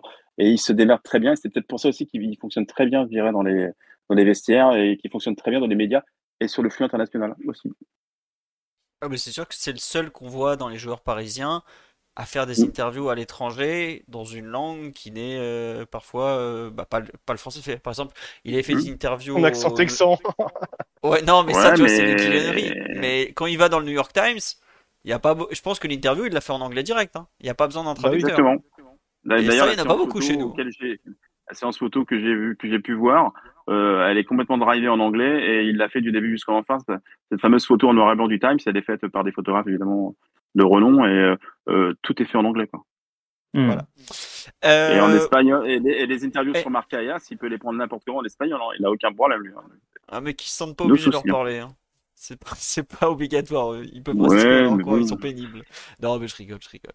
Euh, juste pour finir un peu, parce que je vous avais dit une heure, une heure et demie, on en est déjà à 1h45, mais vous avez beaucoup de choses à dire. Donc euh, je suis désolé, ça déborde. Si vous devez y aller, n'hésitez pas à le dire. Euh, question un peu, tiens, marrante. Quelle est la plus belle pelouse que vous ayez, ayez vue? Je, pense que c'est celle dont on parle le plus souvent, non? Celle du parc, pratiquement. Celle de Calderwood? De Mr. Calderwood? Ouais, ouais, bien sûr. C'est... Et vous voyez d'ailleurs euh, sur, bah, sur, les photos ou du bord terrain vraiment la différence entre. Enfin, toi, David, forcément, j'imagine par rapport au rebond et tout, mais euh, en tant que photo. De toute façon, c'est la. Quand j'arrive, c'est la première chose que je regarde. Quand j'arrive sur le terrain, je regarde euh, justement parce que ça peut être un élément technique hyper important. C'est-à-dire que si la pelouse elle est, pourrie et que les mecs alignent pas trois passes, tu pourras dire à un moment, bah oui, mais sachez que la pelouse elle est en mauvais état, quoi. Donc ouais, je regarde et, et on voit la différence quand, quand, quand il y en a une grosse, quoi. Et t'as le droit de marcher dessus avant le match non, nous on, marche, nous, nous, on marche dessus, mais on fait, on fait attention où on marche. C'est-à-dire qu'on va pas rentrer sur le terrain car on n'a pas le droit. Et sur le bandeau latéral, on peut. Il y a, y, a, y a, un bandeau, il y a un bandeau synthétique où il y a marqué euh, Fly Emirate. On, évidemment, on marche pas dessus. Mais en tout cas, sur le, tout ce qui est synthétique, on y marche parce que nous, les photographes, c'est là où on rejoint nos positions. Donc, on rentre jamais sur le terrain, on va jamais couper le, nous, on ne coupera jamais le poteau de corner, en tout cas. Tu vas passer de l'autre côté quand même des, euh, des, panneaux publicitaires euh, derrière les buts quand tu vas mettre un objectif euh, derrière oui, les parce que ça fait partie des règles. On a le droit de mettre ce qu'on appelle le remote entre les deux poteaux noirs qui tendent les, les filets du but. Oui, c'est vrai. Mais il faut savoir qu'au parc, c'est quand même particulièrement fliqué l'accès à la pelouse. Hein. Donc, c'est vrai qu'il y a des pelouses de Ligue 1 où on peut aller, on peut aller un petit peu regarder ce qui se passe sans, sans aller faire le mariole au milieu de la pelouse. Mais au parc, c'est ouais, un truc que je trouve différent c'est pas vraiment la pelouse, mais c'est plus les tribunes en fait. C'est un stade, euh, un stade à l'anglaise, type. Euh, bah moi j'avais fait Bordeaux, ça m'a marqué. C'est qu'on est vraiment euh, collé au public. Là où au Parc des Princes, il y a quand même une vraie séparation entre les photographes et nous. Quoi. Et il est, le Bordeaux lequel Le Bordeaux lequel Le Bordeaux lescure ou le Bordeaux Le Matmut. Ah, le Matmut, le Matmut, t'es quand même, t'as as le public qui est vachement proche de toi. Enfin, tu vois, tu. C'est vrai qu'en France, il n'y a pas vraiment beaucoup de, de, de stades où c'est collé, quoi. Vrai. Ouais. Et donc, bah, du coup, on est quand même euh, assez, loin, euh, assez loin des supporters, finalement. Euh, comme nous, on est, on est plus ou moins collé au terrain. Quoi. la dernière vraie interaction que j'ai eue avec des supporters, c'est PSG Maccabi FA quand je me suis pris un fumier sur la jambe. Quoi. et justement, ça, le, le, public, bon, vous, en photographe, vous êtes derrière les virages souvent. Donc, vous avez un, un ressenti très fort. Euh, c'est une question qui était posée tout à l'heure sur live. Est-ce que vous sentez vraiment l'ambiance depuis le, bord du terrain, euh, ou même toi, David, euh, sur le, au niveau de la ligne médiane? Vous la sentez l'ambiance derrière vous quand ça pousse, quand ça pousse pas, quand tout ça ah, sur, des OM, sur des à Marseille, au Vélodrome, avec Desmar qui tire son corner protégé par quatre flics avec les boucliers, c'est sûr que si t'as pas un casque, tu te prends un boulon, quoi. Donc on ah est très peu à faire ça nous. Euh. Ah ouais, moi j'ai des photos où je suis avec mon casque, euh, où j'essuie la rafale. Les flics sont là pour nous protéger nous aussi, les photographes. Euh, un peu comme Furez qui se retrouve avec les, les, boucliers des, des flics pour le protéger il y a une vingtaine d'années quoi. Le même principe. C'était il y a pas si longtemps, c'était il y a deux trois ans. Quoi. Ouais. Et Marseille, Marseille reste à part. Ouais. Marseille reste à part vraiment? Ouais vraiment. Parce que tu es beaucoup plus proche à l'arrière de à l'arrière des virages. Il y a, il y a un décrochage nous des photographes euh, sur l'ovale du Parc des Princes, on n'a pas le, on n'est pas collé au, on n'est pas collé aux, aux supporters. Oui, on n'est pas collé. Alors que, euh, je dirais, les plus virulents, les plus méchants, c'est peut-être pas Marseille, c'est peut-être les Lyonnais parce qu'il y a un filet en plus, tellement ils jettent n'importe quoi. ils ont remis le filet là sur le dernier match. Sur le Lyon PSG, ils ont remis le filet. Alors qu'ils avaient dit on va l'enlever parce qu'on en, on en a marre d'être montré du doigt comme quoi euh, on a des singes à l'arrière. Euh, donc ils ont, sont revenus en arrière, ils ont dit on enlève le filet, mais ils l'ont remis pour Lyon PSG et il nous a bien servi parce qu'on s'en est pris de trois. Voilà. T'as fait la Corse, hein, as fait la Corse un peu, euh, Xavier? Ah oui, j'ai fait la Corse à l'époque de la Division 1 et de la Ligue 1. J'ai connu l'ancien Furiani, j'ai connu le nouveau Furiani, j'ai fait Ajaccio. Ouais, j'ai eu des, des moments pas. Il y a eu des moments pas glorieux en effet. T'étais là quand Lucas avait été, quand Lucas Mora il avait pris un coup de hampe sur un corner, c'était août 2016. Je sais pas si tu étais de ce euh, PSG. Oui, mon dernier que j'ai fait encore, ça devait être un Le Havre, euh, Le Havre Ajaccio euh, ah, en le barrage, le fameux barrage, le barrage. Ah oui, le. Ouais, ouais, j'avais, j'avais, m'étais retrouvé à faire ce truc-là et J'ai eu peur, j'ai eu peur parce qu'il y a, y a, qu'une route qui monte au stade d'Ajaccio. Donc c'est un, c'est particulier, c'est comme ça que ça fonctionne là-bas. C'est le seul stade qui est en hauteur, donc c'est un des plus, peut-être un des plus beaux de France parce que tu as une vue extraordinaire. Mais euh, il se mérite celui-là. Et c'est vrai que tu t'es fréquemment attendu là-haut et donc les, les, les Havrais s'étaient fait attendre et c'était un guet-apens. Et c'est vrai que la Corse reste particulière, c'est très particulier. C'est un autre football, un autre monde. Euh, c'est un, un, autre pays, on va dire, un autre pays. Ah, mais c'est. Et justement, dans les autres pays, dans les autres pays, quel, euh, quel pays as, tu t'es, tu t'es senti plus dans un bourbier, euh, euh, je sais pas moi, au fin fond de l'Europe ou. Euh, Alors j'ai eu, j'ai eu la chance de faire des derbies de dingue en Turquie. Donc j'ai fait des Galatasaray, j'ai fait, j'ai été en Grèce, j'ai fait, euh, j'ai fait des, des, des fous Olympiakos. Donc cela reste, on va dire, très dangereux. Après il y a la Cannes. La Cannes reste très particulier à faire. Donc il y a des endroits qui sont dangereux aussi, comme vous alliez il y a 20-25 ans à Liverpool à l'époque où le hooliganisme était vraiment sur la fin. C'était beaucoup plus dangereux. Maintenant, c'est beaucoup plus aseptisé en Angleterre. Donc, euh, vu le prix des places, euh, ça déborde beaucoup moins. Et c'est vrai que les gazons sont relativement beaucoup plus hauts. Euh, Jonathan a raison quand on parle avec lui de dire je suis ground manager avant d'être un, jardinier. C'est vrai que c'est le, seul ground manager de France. Il a une pelouse extraordinaire, il n'y a rien à dire. Mais les pelouses, mais les pelouses anglaises sont, c'est encore autre chose, quoi. Donc les, Parisiens vont bientôt aller à Newcastle. J'espère qu'ils vont prendre des photos parce que les pelouses anglaises sont très particulières. Elles sont sur des monticules. C'est pas des pelouses plates. Elles sont, elles ont des rebords déclinants sur les côtés. Donc quand vous regardez les photos qu'on prend nous les photographes en Angleterre, euh, on a l'impression qu'on est euh, dans les pieds des joueurs. Pourquoi vous êtes, plus, euh, vous, êtes plus bas. Euh. Ça, c'est un truc aussi qu'on peut faire en photo, c'est euh, et qu'on retrouve au poteau de corner où, où souvent tu te mets d'ailleurs, Xavier, c'est que voilà, on est. Ce que je disais tout à l'heure pour les latérales, où maintenant il y a le Steadicammer, tu, tu peux te mettre beaucoup plus bas en fait, tu peux passer sous les autres objectifs quoi, et ça te permet de faire des, des, points, des angles de vue différents, je trouve. En Angleterre, c'est les, les, seuls stades où on est plus bas que les joueurs. On est sous la brèche. Pourquoi? Parce qu'il ne faut pas déranger le premier rang, donc on doit être sous le premier rang du premier spectateur. Donc on est vraiment beaucoup plus bas. Le seul stade que qu'on a comme ça avec un talus en France, il est à Clermont-Ferrand, c'est le stade Gaël Montpied. Mais t'aimes bien ou pas toi cette configuration ah, ça, s'apprend. Nous, euh, nous Français, quand on arrive là-bas et qu'on n'a jamais fait, on, on, on, nique des matchs, au moins on, flingue deux trois matchs parce qu'on n'a pas l'habitude. C'est beaucoup plus bas, quoi. Euh, D'accord. Après, faut s'habituer. Et, et, inversement, les Anglais, quand ils ils, ont plus d'habitude parce qu'ils vont plus en Europe, évidemment. Euh, eux, euh, arrivent, à se réguler en, hauteur. Et après, tu as des stades où les publicités sont plus hautes. Donc, tu fais des moins belles images. Tu vas à Lyon, par exemple, les, publicités ne sont pas à taille réglementaire. Elles sont 20, 10 cm plus haut. C'est assez gênant quand tu es assis derrière les pubs. Pareil à Lille, c'est beaucoup plus haut.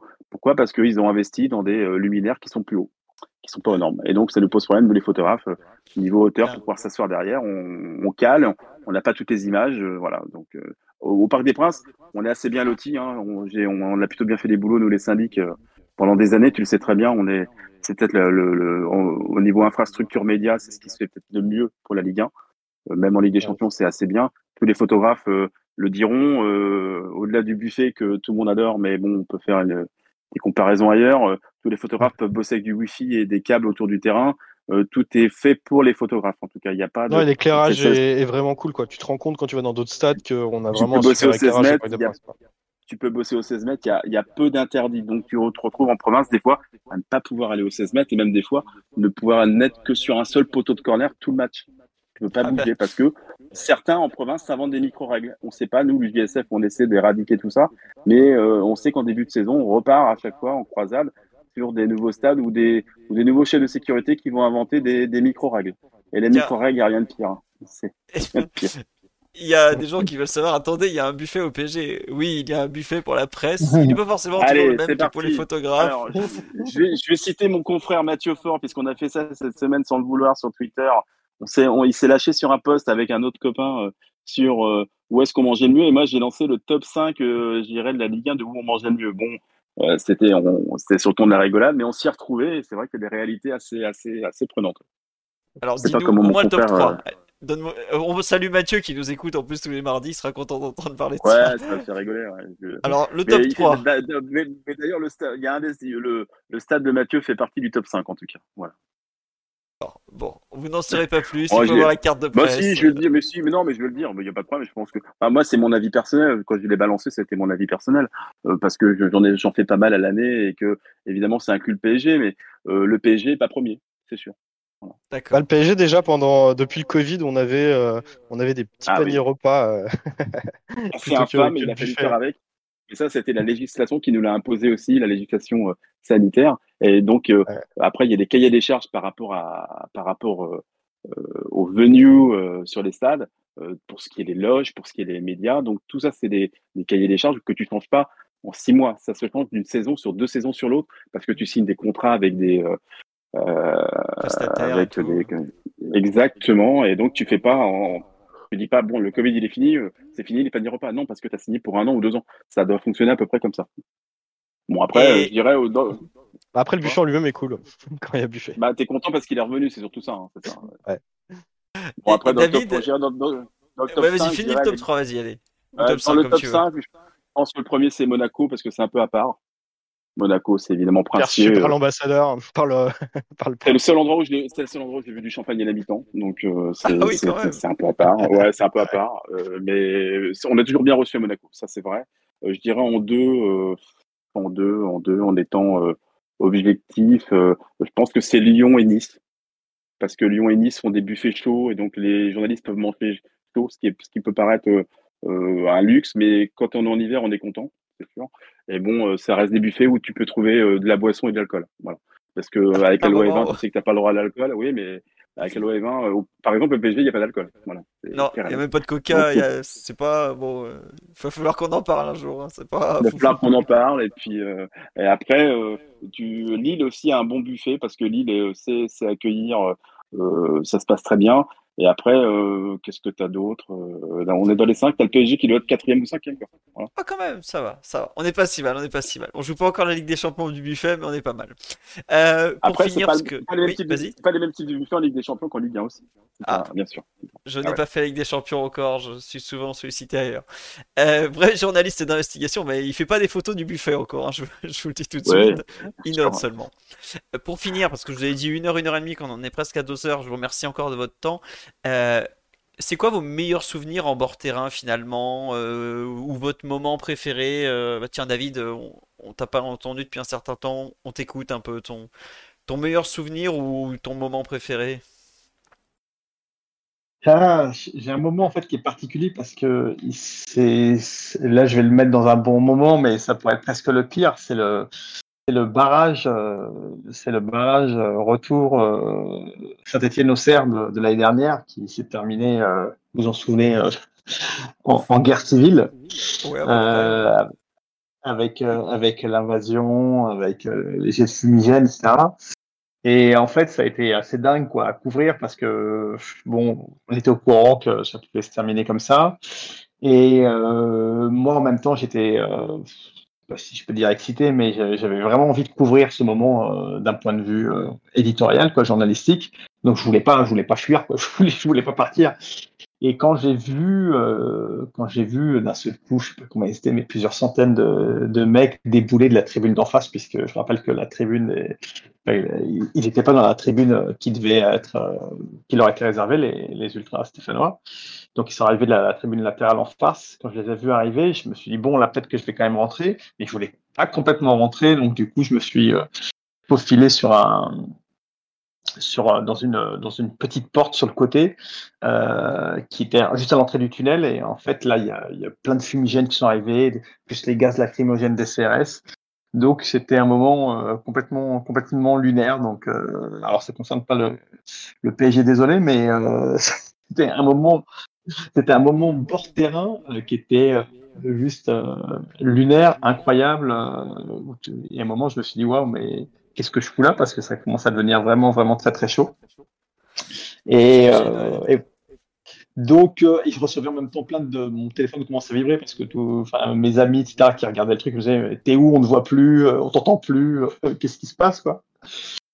Donc ça a été un moment, euh, voilà. En tout cas, celui-là, il, il, aurait pu être aussi dans, dans, dans les pires moments. Et, euh, et, si je devais en mettre un plus sympa euh, dans les bons moments, bah, je dirais le, trophée des champions à Tel Aviv parce qu'il y avait une, il y avait une et là pour le coup ça concerne le PSG, donc il y avait une ferveur incroyable. J'avais trouvé ça fou d'être aussi loin de la France et que et que le, le PSG en l'occurrence déclenche autant de, ferveur. Et on le ressentait vraiment, il faisait chaud, le public était chaud et c'était voilà, ça avait été un moment assez sympa à vivre. voilà, il y avait quelque chose de très super festif, super excitant qui, qui se dégageait de ce moment-là, quoi. D'accord. Bah écoute, non mais c'est vrai que c'est marrant parce que le trophée des champions à Tel Aviv, tu vois, toi t'en parles comme un souvenir extraordinaire. Nous, en tant que supporters, enfin moi je me rappelle c'était à Tel Aviv parce que c'était un peu particulier, mais pour le commun des mortels, tout le monde a zappé où c'était, tu vois. Et c'est là que mmh, tu te rends compte au bord du terrain, ça te change ta perception. T'as des moments qui te paraissent euh, très importants, alors que pour d'autres, le trophée des champions, pour la plupart, c'est presque un match amical, quoi, tu vois. Ouais, bien sûr, mais c'est vrai qu'il y avait une pour ceux qui étaient, il y avait une, il y avait une ferveur qui était, qui était dingue. Je me rappelle que j'étais interviewé le, le PSG fan club euh, local hein, qui, qui, existe à, Tel Aviv où les mecs étaient comme, enfin, tu vois, quand, quand tu es fan du PSG, c'était en fan du PSG, tu étais à l'autre bout du monde euh, et que tu as ton, ton, équipe favorite qui vient, c'est pour eux c'était euh, c'était l'événement quoi. Donc il y avait surtout Messi qui venait. Et puis en plus voilà, c'était Messi. J'ai jamais je, je, tout ça aussi parce que il y avait sur le c'était autour de Messi quoi. Voilà, c'est ça aussi, c'est que ils venaient de faire la tournée au, Japon, ils sont venus directement à Tel Aviv, et il y avait un côté, franchement, quand ils sont arrivés, c'était rockstar, euh, des rockstars. C'était, des rockstars, donc on n'avait jamais vu ça, et, il y a ce côté-là aussi moi, qui, m'a vraiment marqué, quoi. Je suis assez d'accord. Et toi, Xavier, quand on a vécu pas mal, ton un peu ton meilleur souvenir en bord terrain comme ça, euh, que ce soit lié au PSG ou pas. Ouais, un bon, un mauvais, vas-y. Un mauvais, euh, un mauvais, vraiment un mauvais, un 13 novembre avec un France-Allemagne, avec euh, avec un attentat. Ouais, ça reste assez ancré euh, parce que la nuit a fini euh, devant le Bataclan, donc ça a été une nuit assez compliquée. Euh, c'est assez bizarre d'entendre des, détonations dans un stade. Ça, ça a toujours un. Surtout aujourd'hui, qu'on est quand même à 11 septembre, il y a quand même un ressenti de l'attentat en France, on s'y attend pas, c'est imprévisible on se retrouve avec un stade envahi avec des gens qui ont, peur, qui pleurent, et toi, faut que tu travailles. Et tu te retrouves dans l'urgence d'envoyer des images et t'es pris et t'es pris dans le flot quoi. Voilà, ça c'est un c'est pas un beau souvenir, mais c'est ça fait partie de la vie, euh, la vie des stades quoi. Et du métier aussi, malheureusement. Et du métier aussi. Après il y a des bons moments avec le PSG, j'ai eu des bons moments aussi, hein, faut pas croire. 96 hein. quand ils reviennent euh, vainqueurs de la C2, c'est du grand n'importe quoi dans l'avion, c'est du grand n'importe quoi. Euh, ah, t'es dans l'avion à ce Paris. Non, moi c'est un peu particulier. Ouais, c'est particulier l'histoire, mais euh, euh, ça reste un grand moment. J'en ai reparlé avec Michel Denisot il n'y a pas très longtemps. On était sur un PSG Châteauroux en début d'année et euh, sur la Coupe de France. Et je lui dis, vous vous souvenez de cette période euh, complètement dingue euh, de, de la Coupe d'Europe, des vainqueurs de Coupe de 96 il dit, Parce que Michel Denisot, c'est pas quelqu'un que tu tutoies c'est quelqu'un que tu vous vois obligatoirement. Donc, euh, mais ça reste quelqu'un de. Ça a été pour moi un des plus grands, euh, des plus grands présidents français. Pas du PSG français, parce que s'il y avait des, c'était l'époque de bonhomme quoi. Et lui, c'était pas quelqu'un qui gueulait, c'était pas quelqu'un, c'est quelqu'un qui, était assez rond si on veut. Mais je pense qu'il faisait passer très bien ses messages. Et ouais, il y avait des belles périodes avec lui. Hein. Il y avait des grands joueurs. Hein. C'était des grands joueurs euh, de l'époque, d'une autre époque. Maintenant, on a des grands joueurs de notre époque. Après, on a eu un creux de la vague de les années 2000-2006. Et je pense que mon match qui m'a le plus marqué du PSG, il n'était pas au parc, il était à Sochaux. Et je pense que ce jour-là, euh, tous les supporters du PSG ont eu peur. On n'était pas beaucoup de photographes, on n'était que quatre. Et euh, on remercie un personnage qui a marqué le but, qui a fait que le PSG est encore euh, en lice pour être le, seul club en Ligue 1 depuis, je sais pas, 50 ans, c'est ça Je sais plus. Vous allez m'armer ça, ouais. On était, ça reste un bon moment, même si c'est ça. Même si c'est un moment qui est un peu compliqué, si tu veux, mais bon, ils étaient heureux ils étaient heureux ce jour-là. Ils étaient soulagés et heureux. Euh, de même, parce que moi j'étais dans la tribune visiteur et on n'était pas les malins avant le match. Donc j'étais ah très non, heureux aussi. Et, moi j'avais vu le match avec, euh, avec l'attaché de presse du PSG qui, est passé euh, Mathias, qu'on salue. Ah, Mathias Barbera, oui, qui maintenant attaché de presse à 3 d'ailleurs, au passage. Exactement. Et il était vraiment, vraiment pas serein comme tous les membres de la délégation parisienne. Ouais. Et la Maradiane marque à la combien À la 60 combien? 18e, je crois, 78e, 79e. Ouais, vers la 80e. Donc il y a une libération, tout un match tendu, une première mi-temps complètement serrée. Euh, et puis, euh, puis, puis, je dirais le, le côté socialien, il n'y avait pas une vraie, une vraie volonté de, de, de, de mettre à 2-0 PSG. quoi. C'est-à-dire que bon, c'était éviter de se prendre une branlée. quoi. Il y avait un peu ça à Sochaux, ils étaient sauvés, ça allait, c'était au milieu de tableau, si je me souviens bien. Et puis voilà, quoi. Mais, euh, mais, mais, ça tournait pas. quoi. Le PSG, il tournait en rond tout le terrain, enfin, tout le match, ça tournait en rond. Quoi. Ouais. C'était une autre époque. Pas, qui me manque pas forcément beaucoup, bizarrement. Même si c'est. Exactement. Et toi, partie de... Ouais, excuse-moi, on va passer juste à François pour, pour finir, parce qu'on vient de passer la barre des deux heures, donc on va quand même avancer un peu et même conclure. Euh, François, hein, depuis qu'il va dans tes bons souvenirs bord terrain, plutôt, parce qu'en tant que supporter, t'en as forcément eu. C'est très différent. On me demandait est-ce que t'as le droit de fêter les buts, mais je, sais pas si t'as le droit de fêter les buts. Tu shootes en fait, quand il y a but. en fait, voilà, c'est que la question, elle se pose pas vraiment. C'est-à-dire que euh, j'avais publié une fois une, une, rafale de photos, justement, où. Euh, où euh, j'avais pété un plomb sur un but. Euh, mais ça, en fait, tu vois que dans la rafale, ça dure deux ou trois photos et qu'après, je me reprends tout de suite et que je vais shooter la célébration. C'est qu'en fait, tu es concentré sur ton match. Donc euh, finalement, honnêtement, en tant que supporter, tu le vis pas de la même manière. Moi, je vis pas un match de la même manière si je suis en tribune ou même devant ma télé et si je suis en photo, quoi. Ça, c'est clair. Et en bord terrain, alors c'est quoi ton meilleur souvenir Mais, mais voilà, donc si, si, je devais garder mes meilleurs souvenirs, euh, au parc, euh, franchement, en fait, c'est des matchs euh, à PSG Toulouse avec Neymar, où en photo, vraiment, je me suis amusé. je me rappelle, je me demande même si c'est pas le premier match que j'ai fait avec un, boîtier plein format, pour ceux qui ça parle, et donc où j'ai avec un, bel objectif et où j'ai pu faire vraiment des, belles photos pour la première fois, on va dire, et c'était voilà cette déculottée qui a mis le PSG à Toulouse avec euh, Neymar euh, qui fait ses débuts et qui est, qui est étincelant. Le PSG Liverpool aussi, honnêtement. C'était cool. La, communion avec les supporters à une époque où, en plus, euh, voilà. Ça, Plein de bêtes de photos. tout le monde. Les photos de PSG Liverpool ont été très utilisées, je peux vous le dire. Très, très, ouais. Non, mais c'est vraiment, c'est vraiment le. En gros, de la période PSG, Mbappé, Neymar, ça a été le. Ça a été le point culminant, on va dire, quoi. C'est là où. C'est vrai qu'il y avait une spéciale en photo. Euh, avec François, on, en parlait souvent, il y avait une spéciale, euh, parce qu'elle n'a pas duré longtemps, cette spéciale, c'était d'avoir des images des trois ensemble. Et c'était toute une complexité, on en parlait souvent, nous les photographes, c'était d'avoir les trois ensemble. C'était une rareté. On, est très peu en avoir au bout du compte dans les volumes de ces images-là. Euh, Mais il y, en a des... il y en a des sympas, quoi, parce que c'est trois mecs qui sont sympas, à hein. photographier. Et moi, c'est vrai que les trois ensemble, j'en ai des. On parle de Cavani pour le troisième, j'en ai des, des sympas. Mais Neymar, Messi, Mbappé, il y en a très peu. Hein. Quand, tu regardes dans les volumes, euh, c'est pas des mecs ah, qui on a eu ça.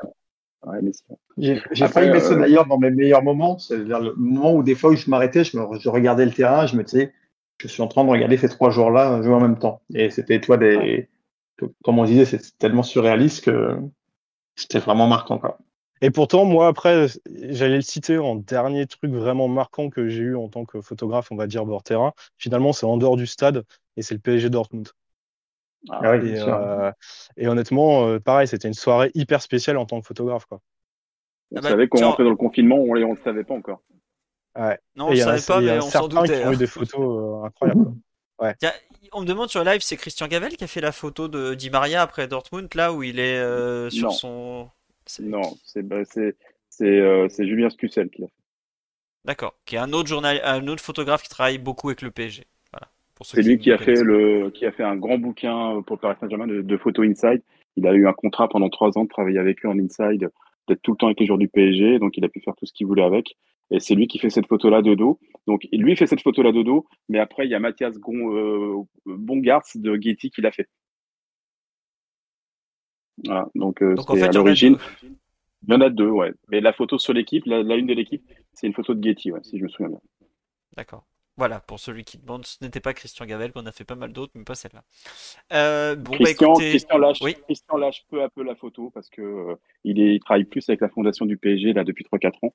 Il, a, il, lâche plus la main euh, à des plus jeunes. Christian a 60, 64, 65 ans, donc forcément il est plus sur la fin que sur le début. il s'occupe de son fils qui est malade. Euh, c'est pas simple pour lui. Euh, il essaie encore de faire un maximum des matchs et de se faire plaisir parce que c'est pas simple de se faire plaisir avec le PSG euh, au bout de 35 ans, de se, de, de, de se renouveler, etc. Mais il fait encore les matchs, il fait les matchs à l'extérieur, les grands matchs, il les fait encore. Voilà. Je vous ai mis une photo de Christian et je, je, le salue, je le salue parce que c'est un mec remarquable et d'une gentillesse sans nom. Ouais, euh, non, mais c'est vrai, en plus, il nous avait gentiment accordé une interview. Bah, quand il avait sorti son livre euh, il y a 3 ans, 4 ans maintenant, mais plus que ça peut-être. ça fait plus que ça, ça fait plus 7-8 euh, ans. Ouais, effectivement, ça passe vite. C'était en 2014, 2015, je dirais. 2015-2016, pardon. Oui, et oui, Christian, euh, connu sous le nom de C. Gavel, l'homme qui n'avait pas de prénom pour beaucoup de supporters, juste un beaucoup, Il s'appelle Christian, voilà.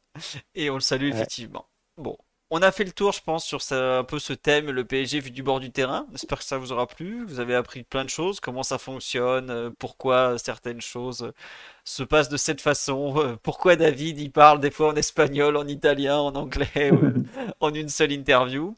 Euh, ce sera dispo. Ah tiens, une question juste pour finir pour Xavier, parce que c'est toi le plus calé sur le règlement. Est-ce qu'on a le droit d'être avec un appareil photo dans les tribunes euh, ou pas? Et la réponse est vous n'avez pas le droit et c'est marqué à l'arrière du billet si je me trompe pas. C'est bien ça?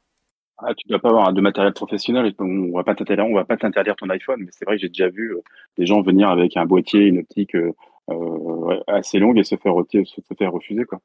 Donc voilà quoi. moi je je pars du principe que c'est un peu comme dans les concerts, tu rentres pas dans un concert avec un boîtier professionnel quoi. Pareil, Ouais, voilà, c'est ça. un peu comme je rejoins ce qu'a dit, ce qu'a dit François tout à l'heure, c'est que même nous, les photographes derrière les buts, les, euh, quand il y en a qui, qui, qui, lèvent les bras pour euh, parce que le PSG a marqué, normalement, c'est interdit. Comme c'est interdit de venir avec un maillot de foot sur le terrain aussi. Chez les journalistes, on, on, demande de ne pas venir avec, euh, avec, un maillot de foot. On a déjà eu des problèmes en tribune de presse avec des gens qui dansent sur les pupitres parce que la Tunisie a gagné. On a, des, on a un très mauvais souvenir de, de Tunisie-Brésil euh, de l'année dernière, par exemple. Donc maintenant, on, on, interdit les maillots et on interdit. C'est beaucoup plus simple comme ça. Quoi. Ok, bah écoutez, vous avez énormément de remerciements pour toutes vos réponses, pour toutes vos expériences que vous avez partagées, le temps que vous nous avez accordé, c'est plus de deux heures quand même. Je vous avais dit une heure, une heure trente, ça a dérapé comme d'habitude. je vous avais pas dit que ça dérapait comme ça, mais ça finit souvent. Je suis désolé. Euh. Des fois, ça fait trois heures et tout, mais là, on s'est arrêté à deux, voilà. Euh, nous, on reviendra la semaine prochaine avec le débrief de PSG Nice, l'avant-match de Newcastle PSG. Si vous voulez, euh, si vous avez des questions pour les trois intervenants, je vous ai mis dans le lien de la news sur culture leur compte Twitter en bas dans les participants. Donc euh, si vous voulez les remercier, si vous avez des questions, tout ça, on nous dit que c'était très intéressant. Bah tant mieux, c'était un peu le but de ce podcast pour faire un thème très différent. Je vais remercier les subbers sur Twitch parce qu'il y en a eu plein. Amdai Rice, Sankara, Oral B2, Jib49, Topo 7, Patafrit, enfin voilà quoi. Caltutop, Avicaius, Alex Clé et Grésois. Merci à tous. Euh, on se retrouve à PG Dortmund. J'ai dit Newcastle. Ouais, désolé, je suis déjà dans. Il a parlé des pelouses anglaises. Vous allez voir, ça va être extraordinaire. Il va pleuvoir comme James Park, ça va être extraordinaire, extraordinaire. Ça va être extraordinaire. Ouais, puis j'étais en train d'écrire un truc dessus tout à l'heure. C'est pour ça. Donc c'est bien PSG Dortmund puisque le PSG va enchaîner trois matchs à domicile. Nice, Dortmund et Marseille avant d'en faire trois à l'extérieur. La... par la suite. Bah, je sais... bah tiens David, je sais pas lequel tu vas faire. Bah PSGOM, on te retrouvera normalement, non C'est ça? Les... Je vous donne rendez-vous pour les trois prochains matchs euh, du PSG sur Prime Vidéo, tout simplement, puisque on aura dans l'ordre PSG Nice là, qui arrive vendredi, euh, PSGOM et euh, Clermont PSG. Voilà, Clermont. On le retrouvera. Vous penserez à lui quand vous l'entendrez euh, en train d'interroger Donnarumma, lui parler en français, et lui qui répondra en italien, et d'autres choses. Sur ce, encore merci à tous, très bonne soirée, et donc à la semaine prochaine pour le, podcast traditionnel malheureusement de, Culture PG, ou pas malheureusement. Et à bientôt. Ciao ciao tout le monde. Au revoir. Merci à tous. Bonne soirée. Salut à tous. Bonne soirée. Et vive l'open source. On n'oublie pas pour les habitués. When you make decisions for your company, you look for the no-brainers. And if you have a lot of mailing to do, stamps.com is the ultimate no-brainer. It streamlines your processes to make your business more efficient, which makes you less busy.